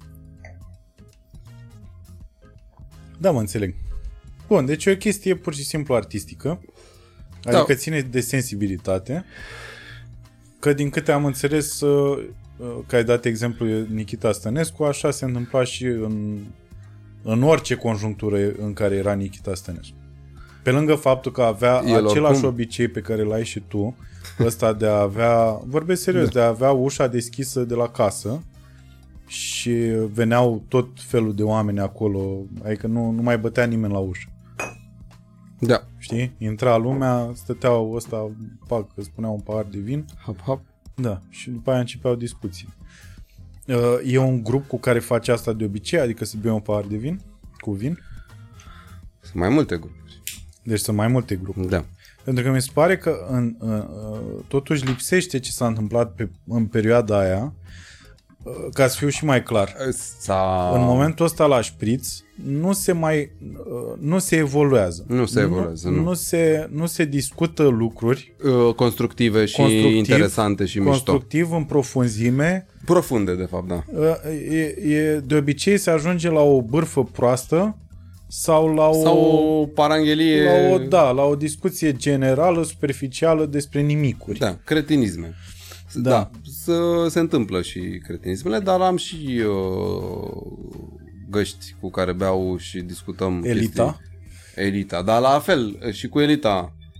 Asta e și cu elita. Dăm erori, nu? Asta e. Dar din când în când avem niște seri de șpriț foarte constructive și intelectuale, ca să spunem așa. Am avut o seară de șpriț de curând, acum vreo câteva săptămâni, cu Bogdan Simion. Da. Răspund că vă știți. Da. Da, și a fost... N-ați discutat nimic. Bă, asta e spre deosebire de alte seri. Bă, a fost ceva... Păi Nagagiu e oricum librar, da. Da. Dar dacă... Na, cu oricine, până la urmă, și noi discutăm chestii mișto la șpriț, dar nu... Dacă bem șpriț 5 luni, șprițul în fiecare săptămână sau de mai multe ori... Repeți. O dăm și pe... Pe nimic. Chestii vagi. Da. Într-adevăr, oricum, clar, alcoolul dezinhibă, cel puțin pentru anumite persoane, îți deschide anumite... Și, mai ales în mediul artistic, cunoști oameni mult mai... Mai deschiși la șpriț. Da, da. Și, da, după aia se creează niște chestii mult mai... Se arde procesul de cunoaștere al omului respectiv. Și se sar niște pași. Shortcut. Da. Către... adevăr, să zicem, sau nu știu. Eu tot timpul aveam fascinația asta, vorbeam și cu Dumitrița, care e pictoriță, și îmi povestea despre că în Paris poți să mergi așa și e un cartier din ăsta de case și poți să urci și sunt artiștii care pictează. Da, și intri peste ei. Și beau un vin, da, da, și intri în atelier, sunt lucrări de vânzare acolo, vorbești cu ei despre ce fac. O chestie în asta, știi cum era... când a început adevărata mișcare a filmului în Franța, tot așa era și filmul ăla, cum îi spune, zi în care era momentul ăla cu You Are One of Us. Știți despre ce vorbesc? Nu acum. Și asta se întâmpla, se strângeau artiștii. Eu nu prea sunt de acord cu termenul ăsta de artist, da. Și se strângeau artiștii și, bă, dezvoltau lucruri. Se întâmplau chestii acolo. Se nășteau chestii. Și mi se părea că în perioada asta de pandemie și așa ar fi fost un moment foarte bun pentru asta. Bă. Doar că și noi avem nevoie de supape pe care le deschidem de obicei când suntem între noi și probabil de asta se ajunge la discuta căcaturi în loc de a discuta chestii cu greutate. Îți mai speli și creierul cumva la un moment dat. Dar aș vrea să facem asta. Să mai bem. Să mai bem constructiv. Constructiv. Eu în principiu, da, sunt un băutor constructiv. Adică poate ne gândim la ceva, să facem o asociație. Vrei să te bagi la un workshop de sculptură? Nu. Fac eu, nu, cu mine. Mai am cu pălărierul, cu Octav și cu un prieten și facem... Am ținut deja un workshop. O să te ajute la film. Cu ce? Îți pui destinația, îl facem pe Moș Crăciun, dar ți iese Bruce Willis, nu știu. Am înțeles. Deci cu a fi adaptabil. Da. Da, mă, dar știi cum e. Deci asta e cel mai concret. Că pui mâna și vezi. Așa noi discutăm, domne, cum adaptez, că vine aia cu idei, că nu știu ce. Nu. Eu nu am răbdare pentru așa ceva, că eu am făcut în... Păi nici eu n-am răbdare. Și eu și m-am creat sunt stiluri și stiluri. Am un stil în sculptură ușor neglijent. Dar trebuie să-i dai niște detalii la buzițe, la nas și restul lași așa, nefinisat. Ca să se vadă că ești artist. Că știi ce faci. Aia e partea artistică, de fapt. Nu știu ce să zic, e vorba de... Da, nu știu. E terapie, e chill. Eu numai pe bază de șpriț se întâmplă. Aha. Deci asta e cartea de intrare. Da. Trebuie să te prezinți la intrare cu sticlă de vin. Un deca. Da. Nu știu, o să mă gândesc la asta. Da. E mișto. O să-ți placă. 30. Băgăm o cântare sau ce facem acum? Dacă vrei. Hai, da, să nu fie doar o piesă, nu? Sunt jmechere microfoanele astea. Da, pe astea. Astea sunt standardul de mișto. Da. Am văzut că folosesc băieții și la cântări în studio, nu numai la podcasturi. Serios? Da. Multe, îți dau linkuri cu jmecheri. De la Gary Clark Jr. la băieți cu de-astea trag. Da, mi se pare că se aude comparativ cu... Am avut altele, dar nu mai știu cum se numesc. Nici asta nu știu cum se numesc, dar... Crisp. Are și Narcis, colegul meu, de asta și-a luat. Nu mai știu. Da. Sunt ce trebuie. Blana. Dar trebuie să oprim muzica pe fundal, știi cum? Te-ai să vedem dacă m-am dezacordat de la șpriț. Uite, da? Solul e puțin și... A, e și din asta care îți... A, uite cum am bătat și umblam la altă coardă, știi? A, e de bre. Așa. Asta e, am... Făstăchit-o. Da, chitara asta e specială. Da, chitara asta e specială că e făcută de niște prieteni de familie din Olanda, fiica prietenilor părinților, care s-a apucat de făcut ghitări. Și am zis, când am văzut ce face, am zis, mamă, vreau și o chitară de asta, că... Dar arată foarte, foarte... E mai specială. School, e, e un body de Telecaster din anii 50-60 făcută de băieți. Și am vrut eu cu gold, cu turcoaz, cu așa. Foarte da. Mișto, foarte mișto. E Jurjac custom. Foarte mișto. Și sună. Suport sănătos. Mulțumesc. La sunet îți dai seama, nu-mi dau seama că ne fiind profesionist. Nici eu. Dacă vorbim, chiar nu sunt chitarist, dar mă fac muzică. Că n-ai terminat conservator. Nu, că nici nu cânt, adică eu doar compun. Și mai cânt că na, că trebuie. Și îmi place, dar mi-a fost foarte greu. Primele concerte... Greu în ce sens? Păi eram în fața publicului cu ca la serbare în clasa 3-a. Te simțeai un impostor? Nu. Stânjenit total, cu mâinile drepte, bună seara și la revedere, și se vedea pe mine că sunt stresat. Uh-huh. Acum am început să-mi revin. Cel puțin pe scenă cu bandul, cu toată lumea, deja ne simțim de la excepțional în sus când facem asta. Indiferent că sunt 50 de oameni sau 3000. Uh-huh. Ne simțim foarte bine. Ei cred că se simțeau bine și înainte. Doar eu nu. Dar eu de vreo 2 ani, așa 3, cred că am început să mă simt bine. Păi e bine, mă, de 3 ani mi se pare că e... Da, oricum emoțiile sunt bune. Sunt constructive.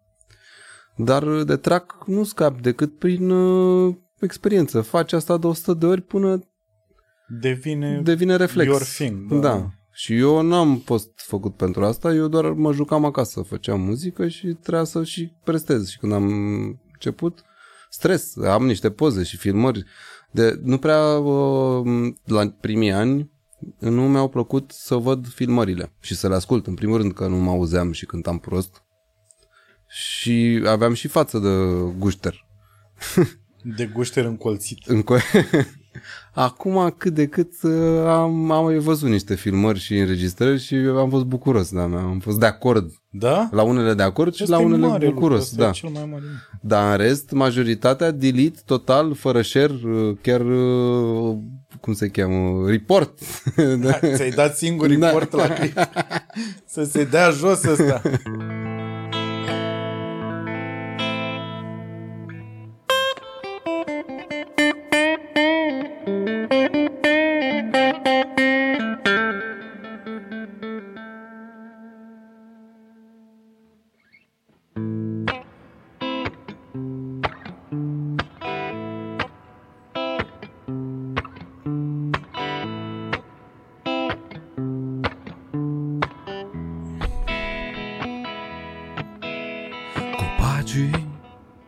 Schimbau frunzele între ei. O apă trecătoare ținea de urâtul unei femei. Pe mal celălalt el stătea cu ochii în gol și ea în gol stătea ca o regină și se întreba cine-i de vină.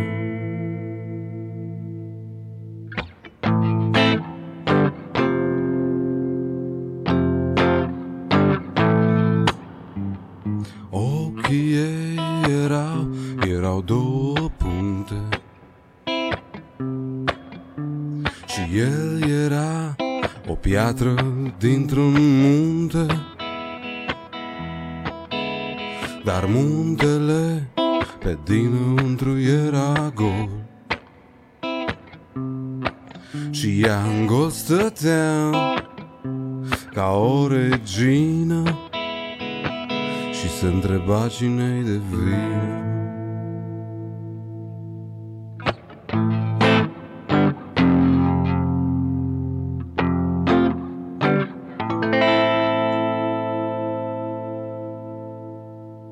Asta e varianta scurtă. Aia e Dire Straits, nu? Dire Straits sau... da, cred că Dire Straits. Clasic blues din La Cudocure. La Cudocure. La Dore. La Dorel. La Dore. La Dore. Mai sunt foarte multe piese cunoscute și necunoscute din La Dore. Păi știu că a făcut, era un clip la un moment dat cu un tip care făcea din aceleași acorduri 80 de piese. Da, 80 de piese. Ceva. Nu mai inventăm noi nimic. Normal.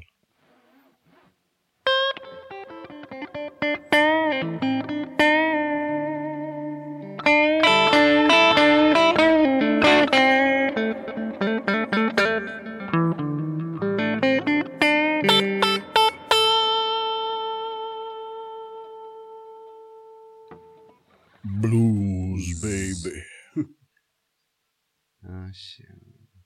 Ce să mai dăm ceva? Hai să mai cânt acum, vrei. Dacă și după aia nu mai cânt. Cum vrei tu.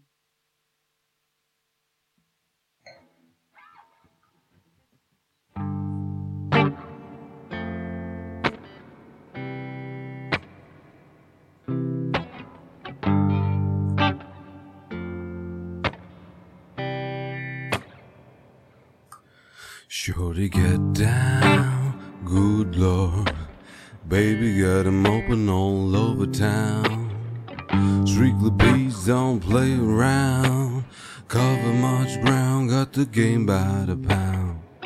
Get him plays a forte each and every day to a play away. I can't get her right out of my mind. I think about a girl all the time, yeah. East side to the west side, pushing fat rides, this is no surprise. She's got tricks in the stash, stocking up cash, fast when it comes to the gas. By no means average, as long as she's going to have it.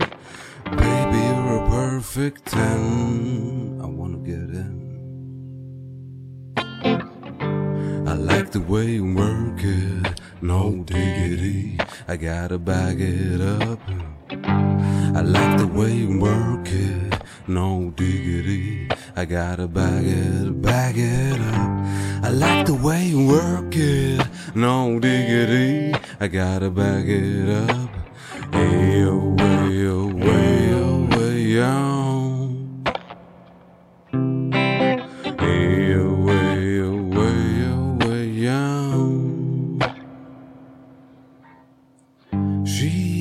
Got class and style, she's knowledge about a mile. Baby never act wild, very low key on the profile. Catching feelings isn't known. Let me tell you how it goes. Curve the words, spin the verb. Love as it curves, so freak what you heard. Ayo, ayo, ayo, ayo. Ayo, ayo, ayo, ayo. Ayo, ayo, ayo, ayo. That girl looks good. I like the way you work it. No diggity, I gotta bag it up. I like the way you work it. No diggity, I gotta bag it up. I like the way you work it. No diggity, I gotta bag it up.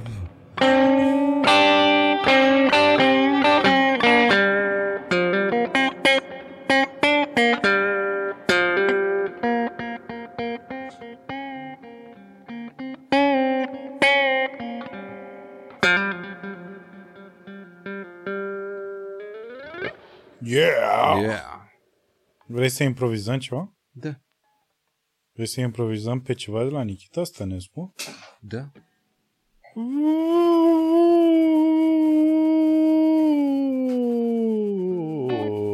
Mamă! Muzica.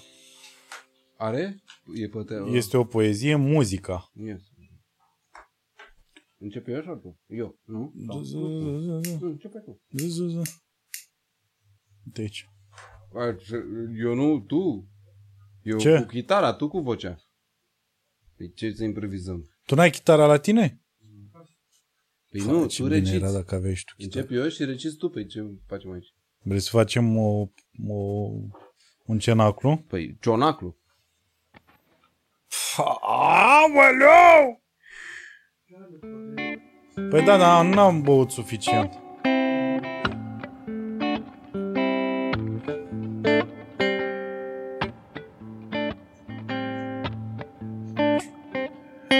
Deodată au venit pe sub copaci, duceau cu ei o chitară care lăsa în seară o umbră grea triunghiulară. După aceea au început să cânte și melodia a întins spre tine brațele ei reci, brațele ei reci, brațele ei reci.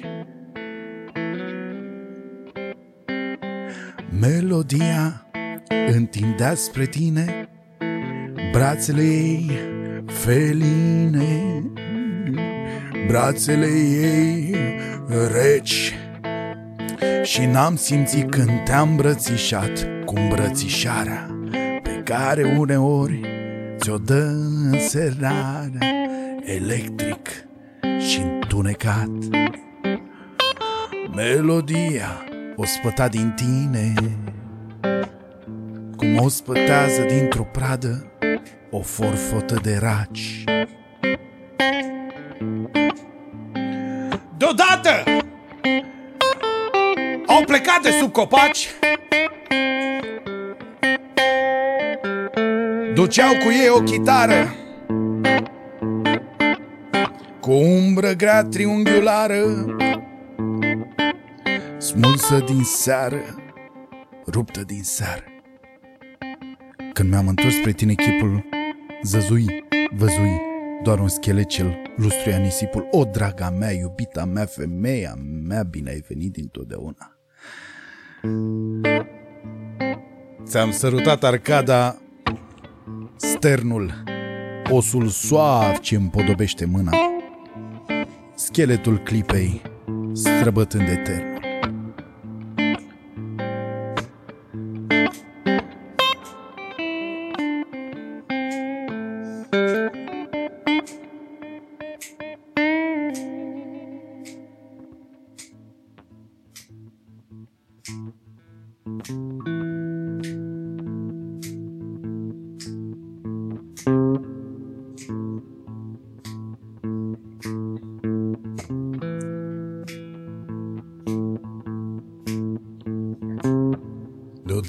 Au venit pe sub copaci, duceau cu ei o chitară care lăsa în seară o umbră grea triunghiulară. Deodată au plecat de sub copaci, duceau cu ei o chitară grea triunghiulară, smulsă din seară, ruptă din seară, ruptă din seară, e ruptă din seară. De unde era? Era ruptă din seară. Boom! Yeah! Yeah! Nichita Stănescu. E grabă, nu? Eu puteam mai bine. În 30 de secunde, acolo avem, nu? 30 de secunde de să punem pe... Pe jar. Pe, nu, pe cocorul. Hai să mai improvizăm una, vrei? Una și gata. Dar hai să luăm din altă parte. Hai să luăm de la Minulescu, mă.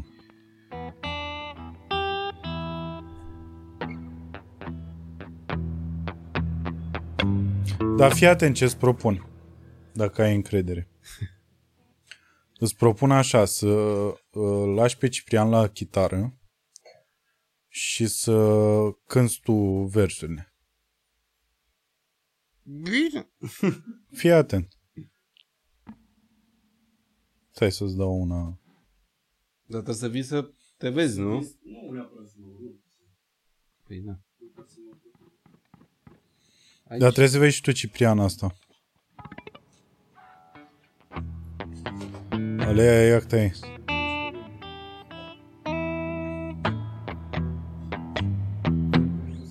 Is this a challenge or what? Eu cred că acum începe podcastul. Da? Deci ne-ați dat recări. Păi, aia a fost să mai discutăm noi de ce am mai făcut. Eu zic să faci asta, să fie bluzish. Da, bluzish și cum vrei.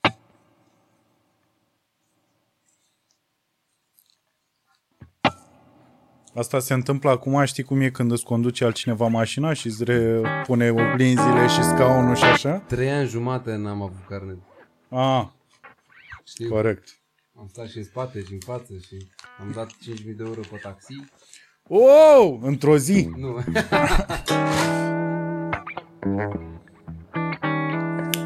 Aquarelă.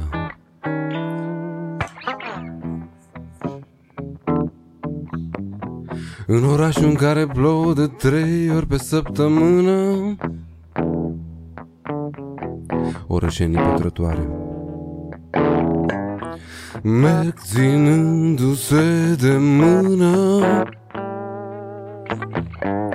Și în orașul în care plouă de 3 ori pe săptămână, de sub vechile umbre ce suspină și se-ndoaie umedele de atâta ploaie. Orășenii pe trotuare par păpuși automate de jos din galantoare. În orașul în care plouă de 3 ori pe săptămână, nu răsună pe trotuare decât pașii celor care merg ținându-se de mână, numărând în gând cadența picătorilor de ploaie care coboară din umbre, din burlane, din cer, din puterea unui ser. Dătător de viață lentă, monotonă, inutilă și absentă, în orașul în care plouă de 3 ori pe săptămână, un bătrân și o bătrână, două jucătrii lastricate merg ținându-se de mână. Hey, hey, whoa, yeah. Două jucării stricate merg ținându-se de mână. Hai să luăm tot de la Minulescu? Vrei să mai facem asta? Da, poate iese și mai bine. Haide, asta zic, sănătate. Sănătate. Sănătate. Sănătate. Sănătate. Sănătate. Sănătate. Sensei. Sensei, sănătate. Stai așa să vă găsești. Haide să o încercăm pe asta. Eu știu că să mă înșel chiar mâine. O facem punk? Da, cum ar fi? Ia bag un pic punk, că aș fi curios. Gigi.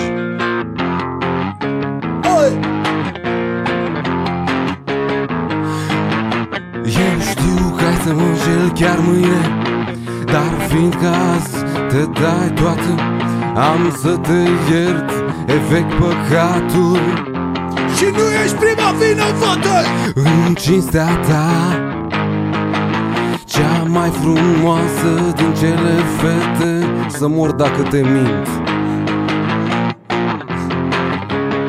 Am ars miresă trăvitoare din argint. Te-am dat sloboz la tavă.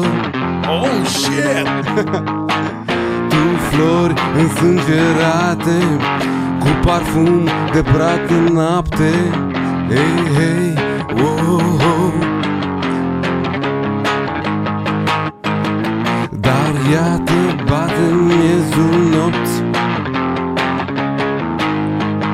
E ora amanții se dau la șni, șni, șni.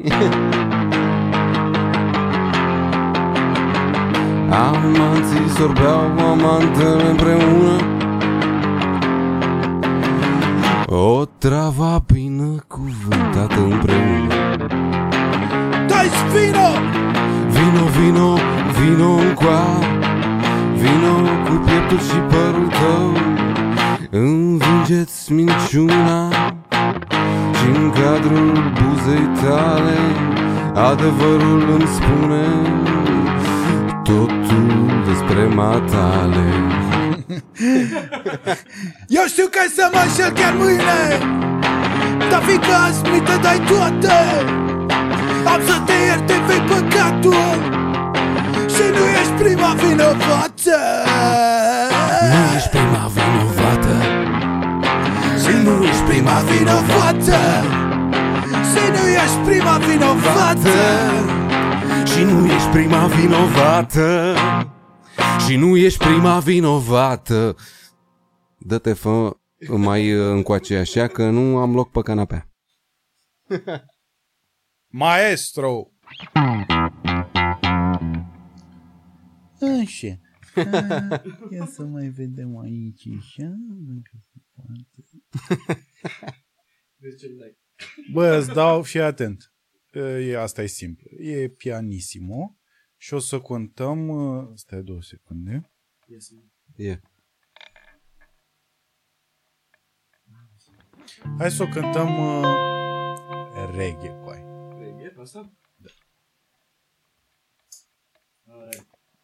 Deci avem niște Minulescu pianissimo din reggae. Da.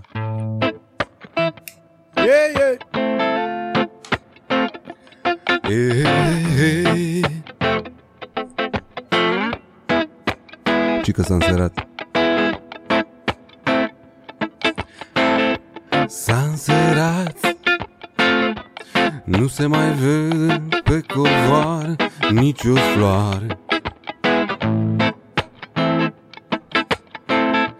În bogatele ținele nu mai suferă nici vasal, nici un sufăr mineral.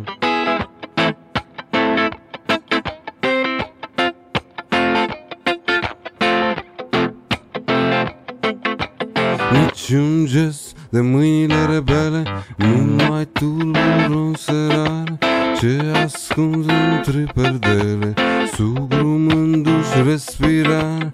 Pe tablouri, pe oglindă, pe icoane, pe sofa și pe roșia la lea, încostrată ca o pată de amurg e gura ta.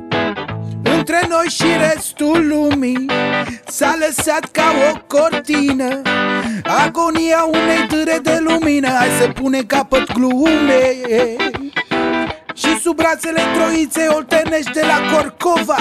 Hai să ne iubim în cista lui Casanova. Sansera nu se mai vede pe covoare nicio, nicio, nicio floare. Sansera nu se mai vede. Nicio floare, Sansera nu se mai vede. Sansera nu se mai vede pe covoare. Nicio floare, nicio floare.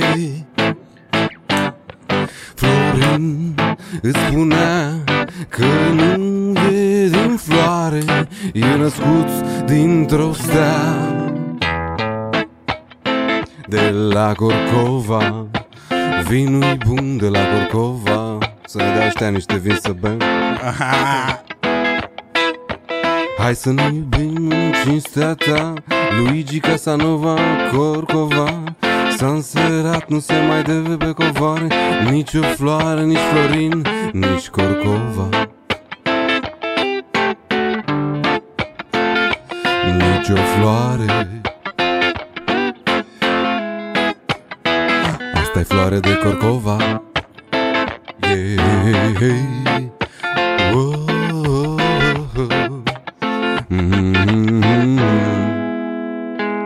Floare de Corcova.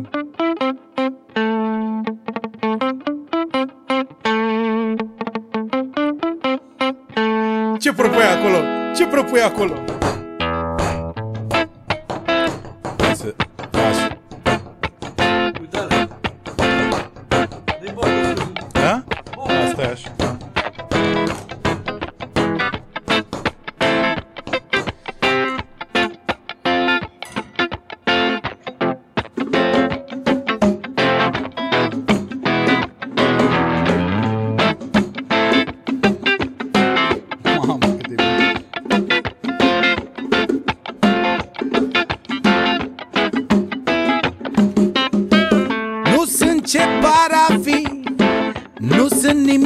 Aș fi vrut să fiu, dar fiindcă m-am născut fără să știu, sau prea curând, sau prea târziu, m-am resemnat ca orice bun creștin și n-am rămas decât cel care sunt. M-am resemnat ca orice bun creștin și n-am rămas decât cel care sunt. Sunt cel din urmă, strop de vin, din rustica ulcică pe pământ, pe care l-au sorbit pe rând cinci generații de olteni. Cei mai degrabă podgoreni, dintre moșneni și orășeni, strămoșii mei, ce-au murit cântând, au murit cântând, au murit cântând. Oltule, râu blestemat, ce vii așa de turburat, dar oltul i-a plătit la fel, cum l-au cântat și ei pe el. Și cum e martor Dumnezeu, astăzi nu-l mai cânt decât eu pe mine însă. Ce păcat că vinul vechi de Drăgășan m-a întinerit cu 300 de ani când...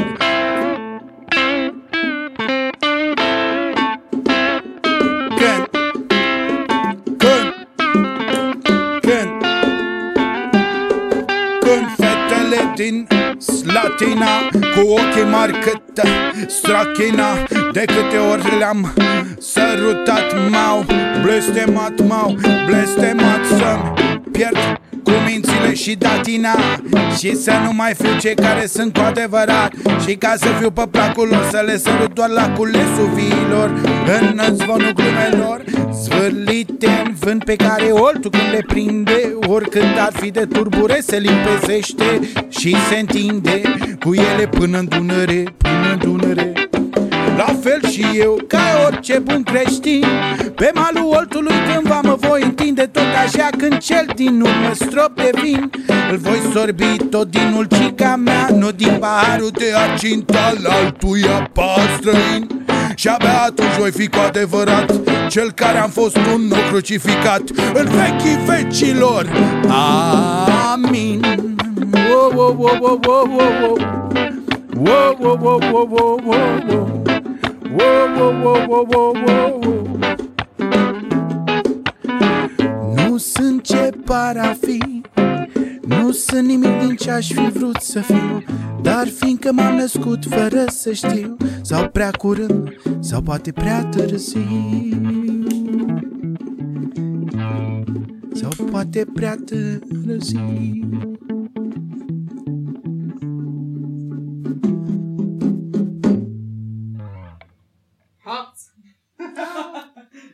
We did it. Sănătate. La mulți ani. Sănătate. Crăciun fericit. Ce bine a ieșit asta pe Reggaeman în style așa. Trebuie să mai încercăm ceva? Da. Da, dacă nu mai e chemat. Încercăm, dar după aia mai vedem înainte să, nu? Ce nu e și ce e. Da. Da. Păi de atunci de ce să încercăm? Să încercăm. Vrei să cânți? Vrei să bați? Ce vrei să faci? Hai să bat, că m-am încălzit. Păi atunci... Ce facem? Tot cu Minulescu. Da. O chiprococă. Hai, de ce ai plecat? Vezi că este sensibilă, dar mi se pare că frumos e în momentul în care versurile sunt sensibile.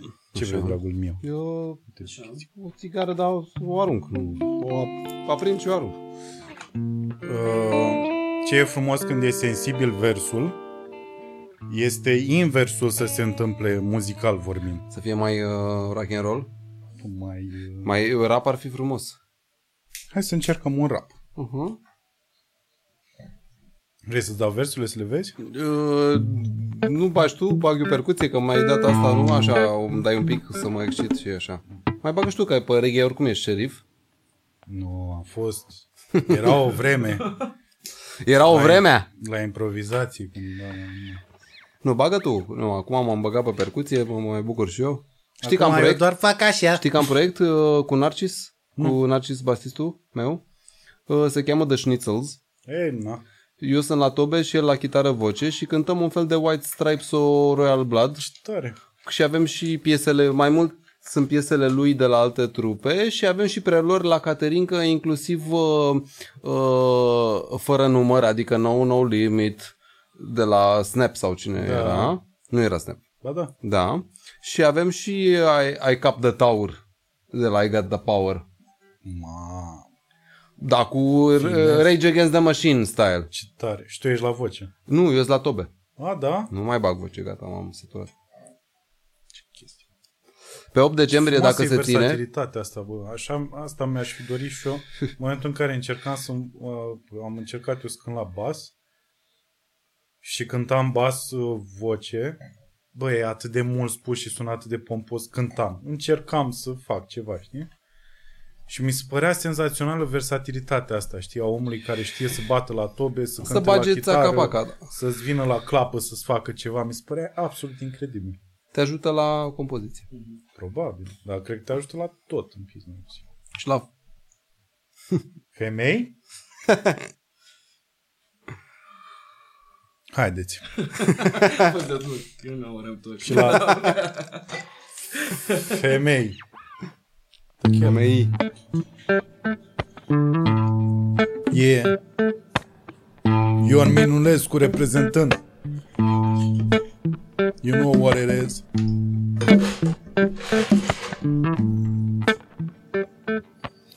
Căștile mele unde le-am pus? Eu ce le-am napolitan. Așa. Dubla 2. Dubla 2, yeah.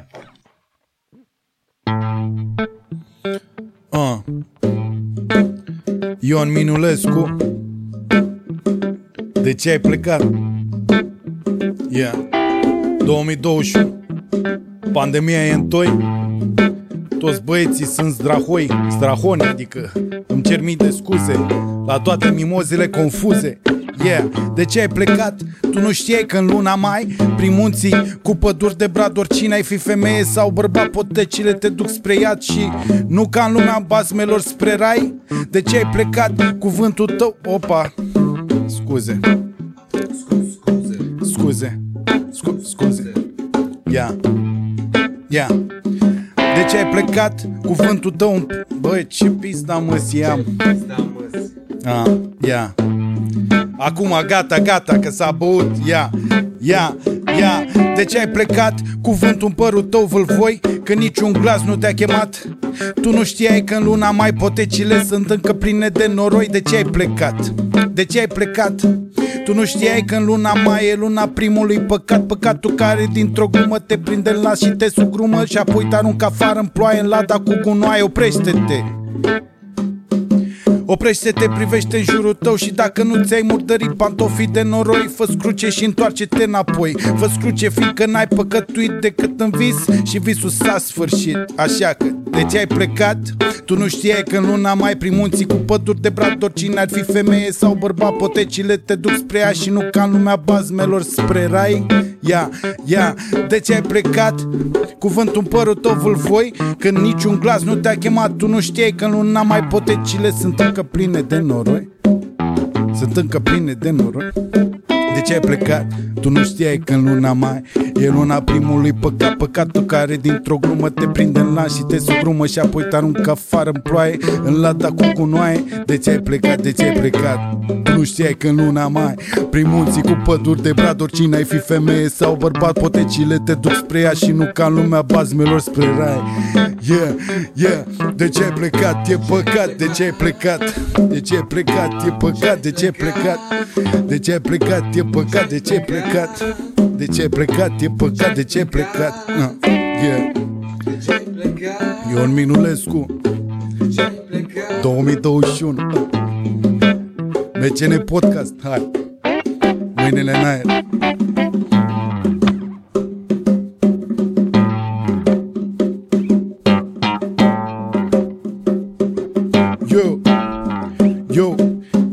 Eu sunt o perechere de straniu și comun, de-aia eu sunt o perechere de straniu și comun, de aiurări, de clopoși și frământări de clape. În suflet port tristețea planetelor ce apun și în cânteci cum tu când... Băi, cață-i pula. Hai de mult. Hai că încă o dată. Ia, eu sunt o perecheare. O perecheare. Opa. Care chiar le are. Ia. Eu sunt o perechere de straniu și comun, de aiurări, de clopot și frământări de clape. În suflet port tristețea planetelor ce apun și în cântece tumultul căderilor de ape. Eu sunt o cadențare de bine și de rău, de glasuri răzvrătite și resemnări târzii. În gesturi poți fi darea a tot ce-i Dumnezeu și în visuri majestatea solare agonia. Eu sunt o încrucișare de harfe și trompete, de leneșe pavane și repezi farandole. În lacrimi port minciuna tăcutelor regrete și în râs impertinența sonorelor mandole. Eu sunt o armonie de proză și de vers, de crime și idilă, de artă și eres. În craniu port imensul stăpân pe univers și invers, voința celui din urmă neînțelesă. Ce sunt eu? Da, ce sunt eu? Da, ce sunt eu? Cadențare de bine și de rău, de glasuri răzvrătite și resemnări târzii. În gesturi porți sfidarea a tot ce-i Dumnezeu și în visuri majestatea solară agonia. Reprezentăm.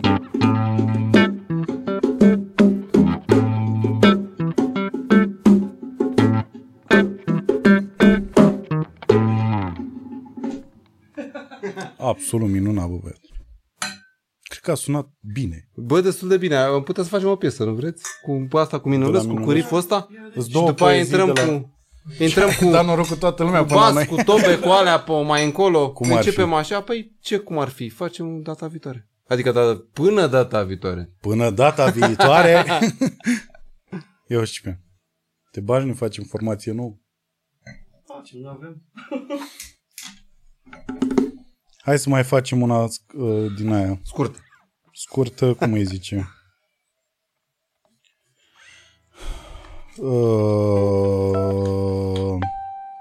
Ruz ca aia, mă. Ai distors pe aia?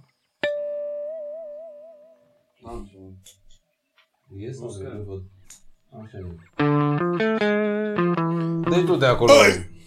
Stai să-mi faci și eu țigară.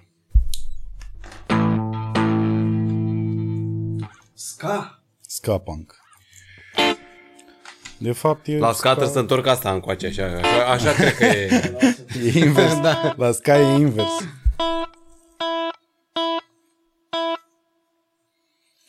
Don't cry for me, oh mon amour.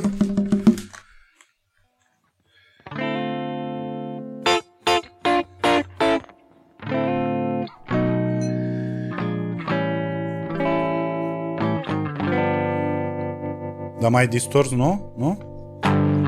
Mai e, dar... Du-te, bă, pe rocăreală. Bă, avem... bă, pe rocăreală, bă!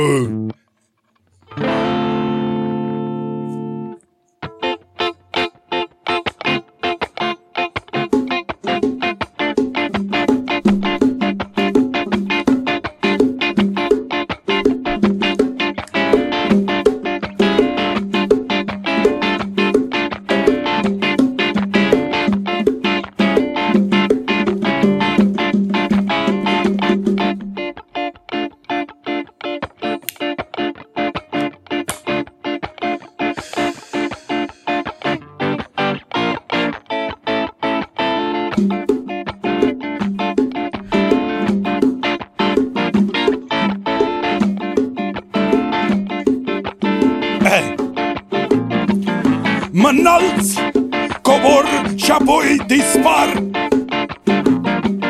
Și apusul meu e totuși răsărit.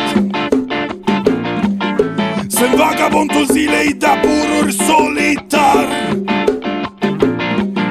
Portret unic și veșnic, expus în infinit,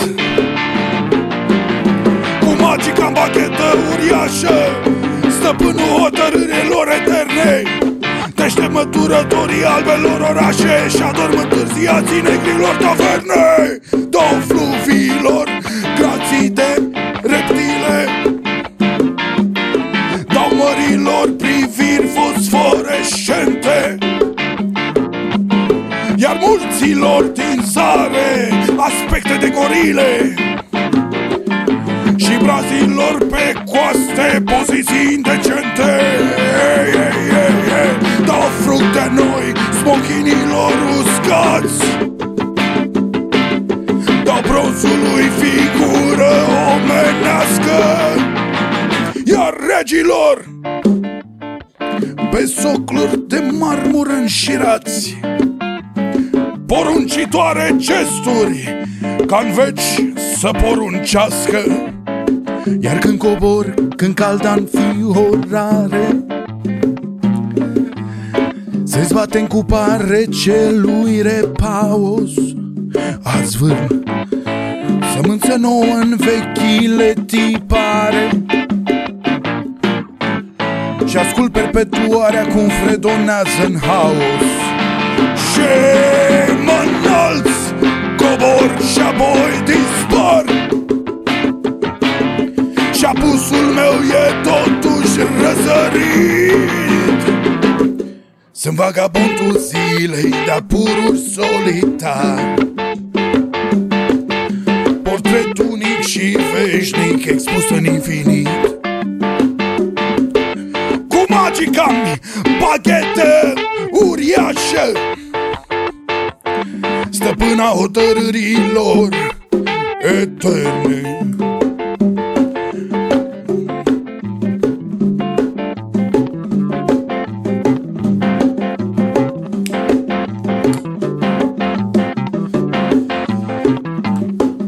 Mă înalț, cobor și apoi dispar, apusul meu e totuși răsărit. Sunt vagabondul zilei de-a pururi solitar, portret unic și veșnic expus în infinit. Hey!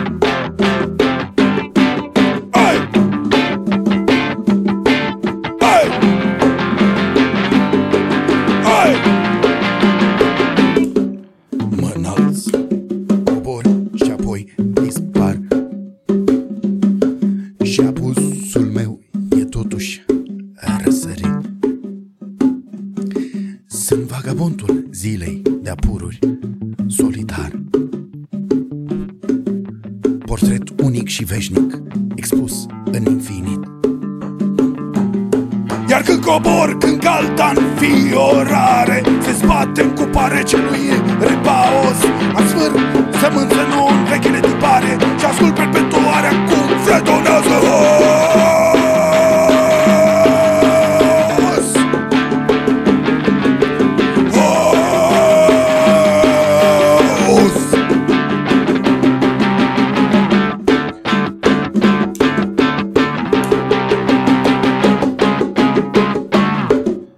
Mulțumim frumos! Să trăiți! La fiecare final de așa facem? Da, e ritual. Ceva senzațional.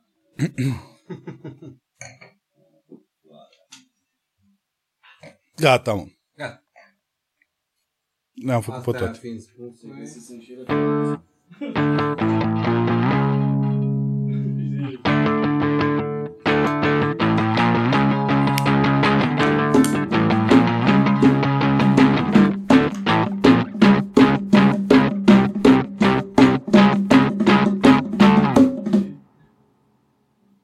Păi gata, formație. Serios? O piesă trebuie să facem, nu mai mult. Ia uzi. Intrăm și noi pe radio. De când îmi doresc să fac o carieră cu o piesă. Păi da, mă, dar alea sunt cele mai de succes. Hai. Ai o piesă, mergi în concerte. Și gata. De mai multe ori. Rămâi și tu un podcast, Ciprian. Că vreau să-l întreb pe George. Dacă... Yeah. Dacă există Dumnezeu. Da. Atât? Există.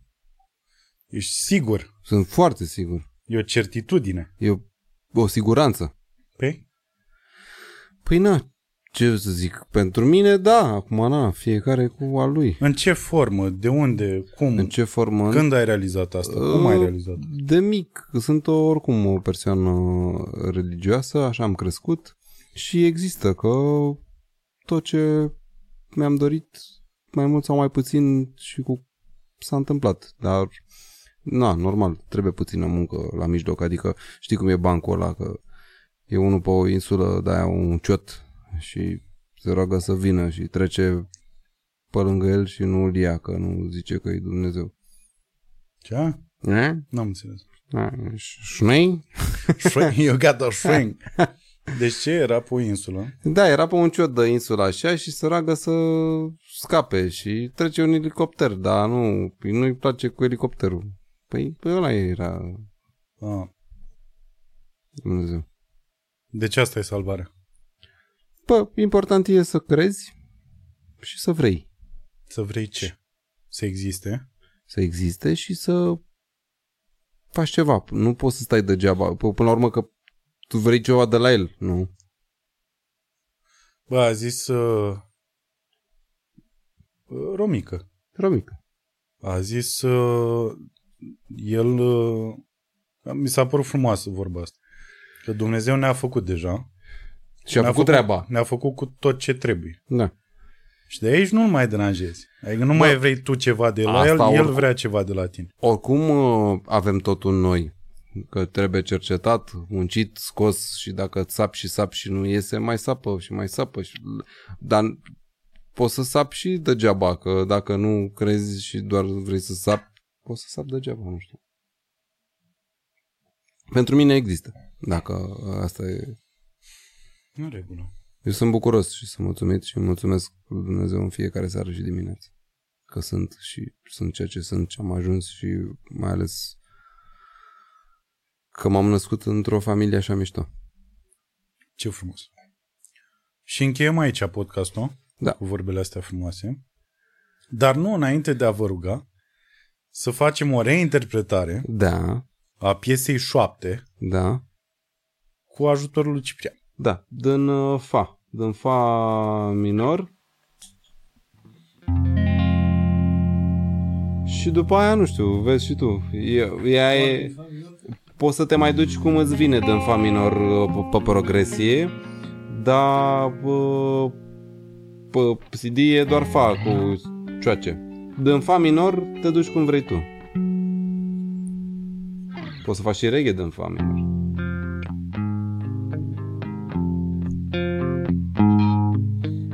Ceasul bate întâmplă, ora strânsă într-o secundă, timpul nu mai așteaptă. Oare merg pe calea cea dreaptă? Îngerii îmi spun, în genunchi să mă pun.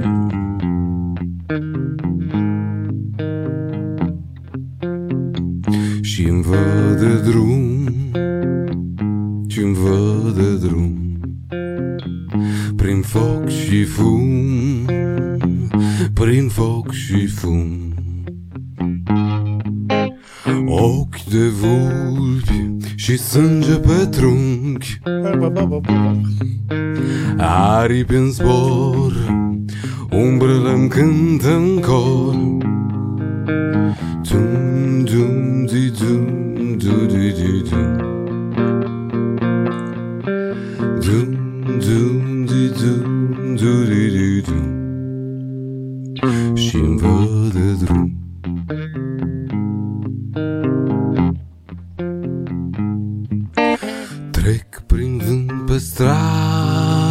joapte, în curând se pierde noapte, cu urechea ascunsă vezi.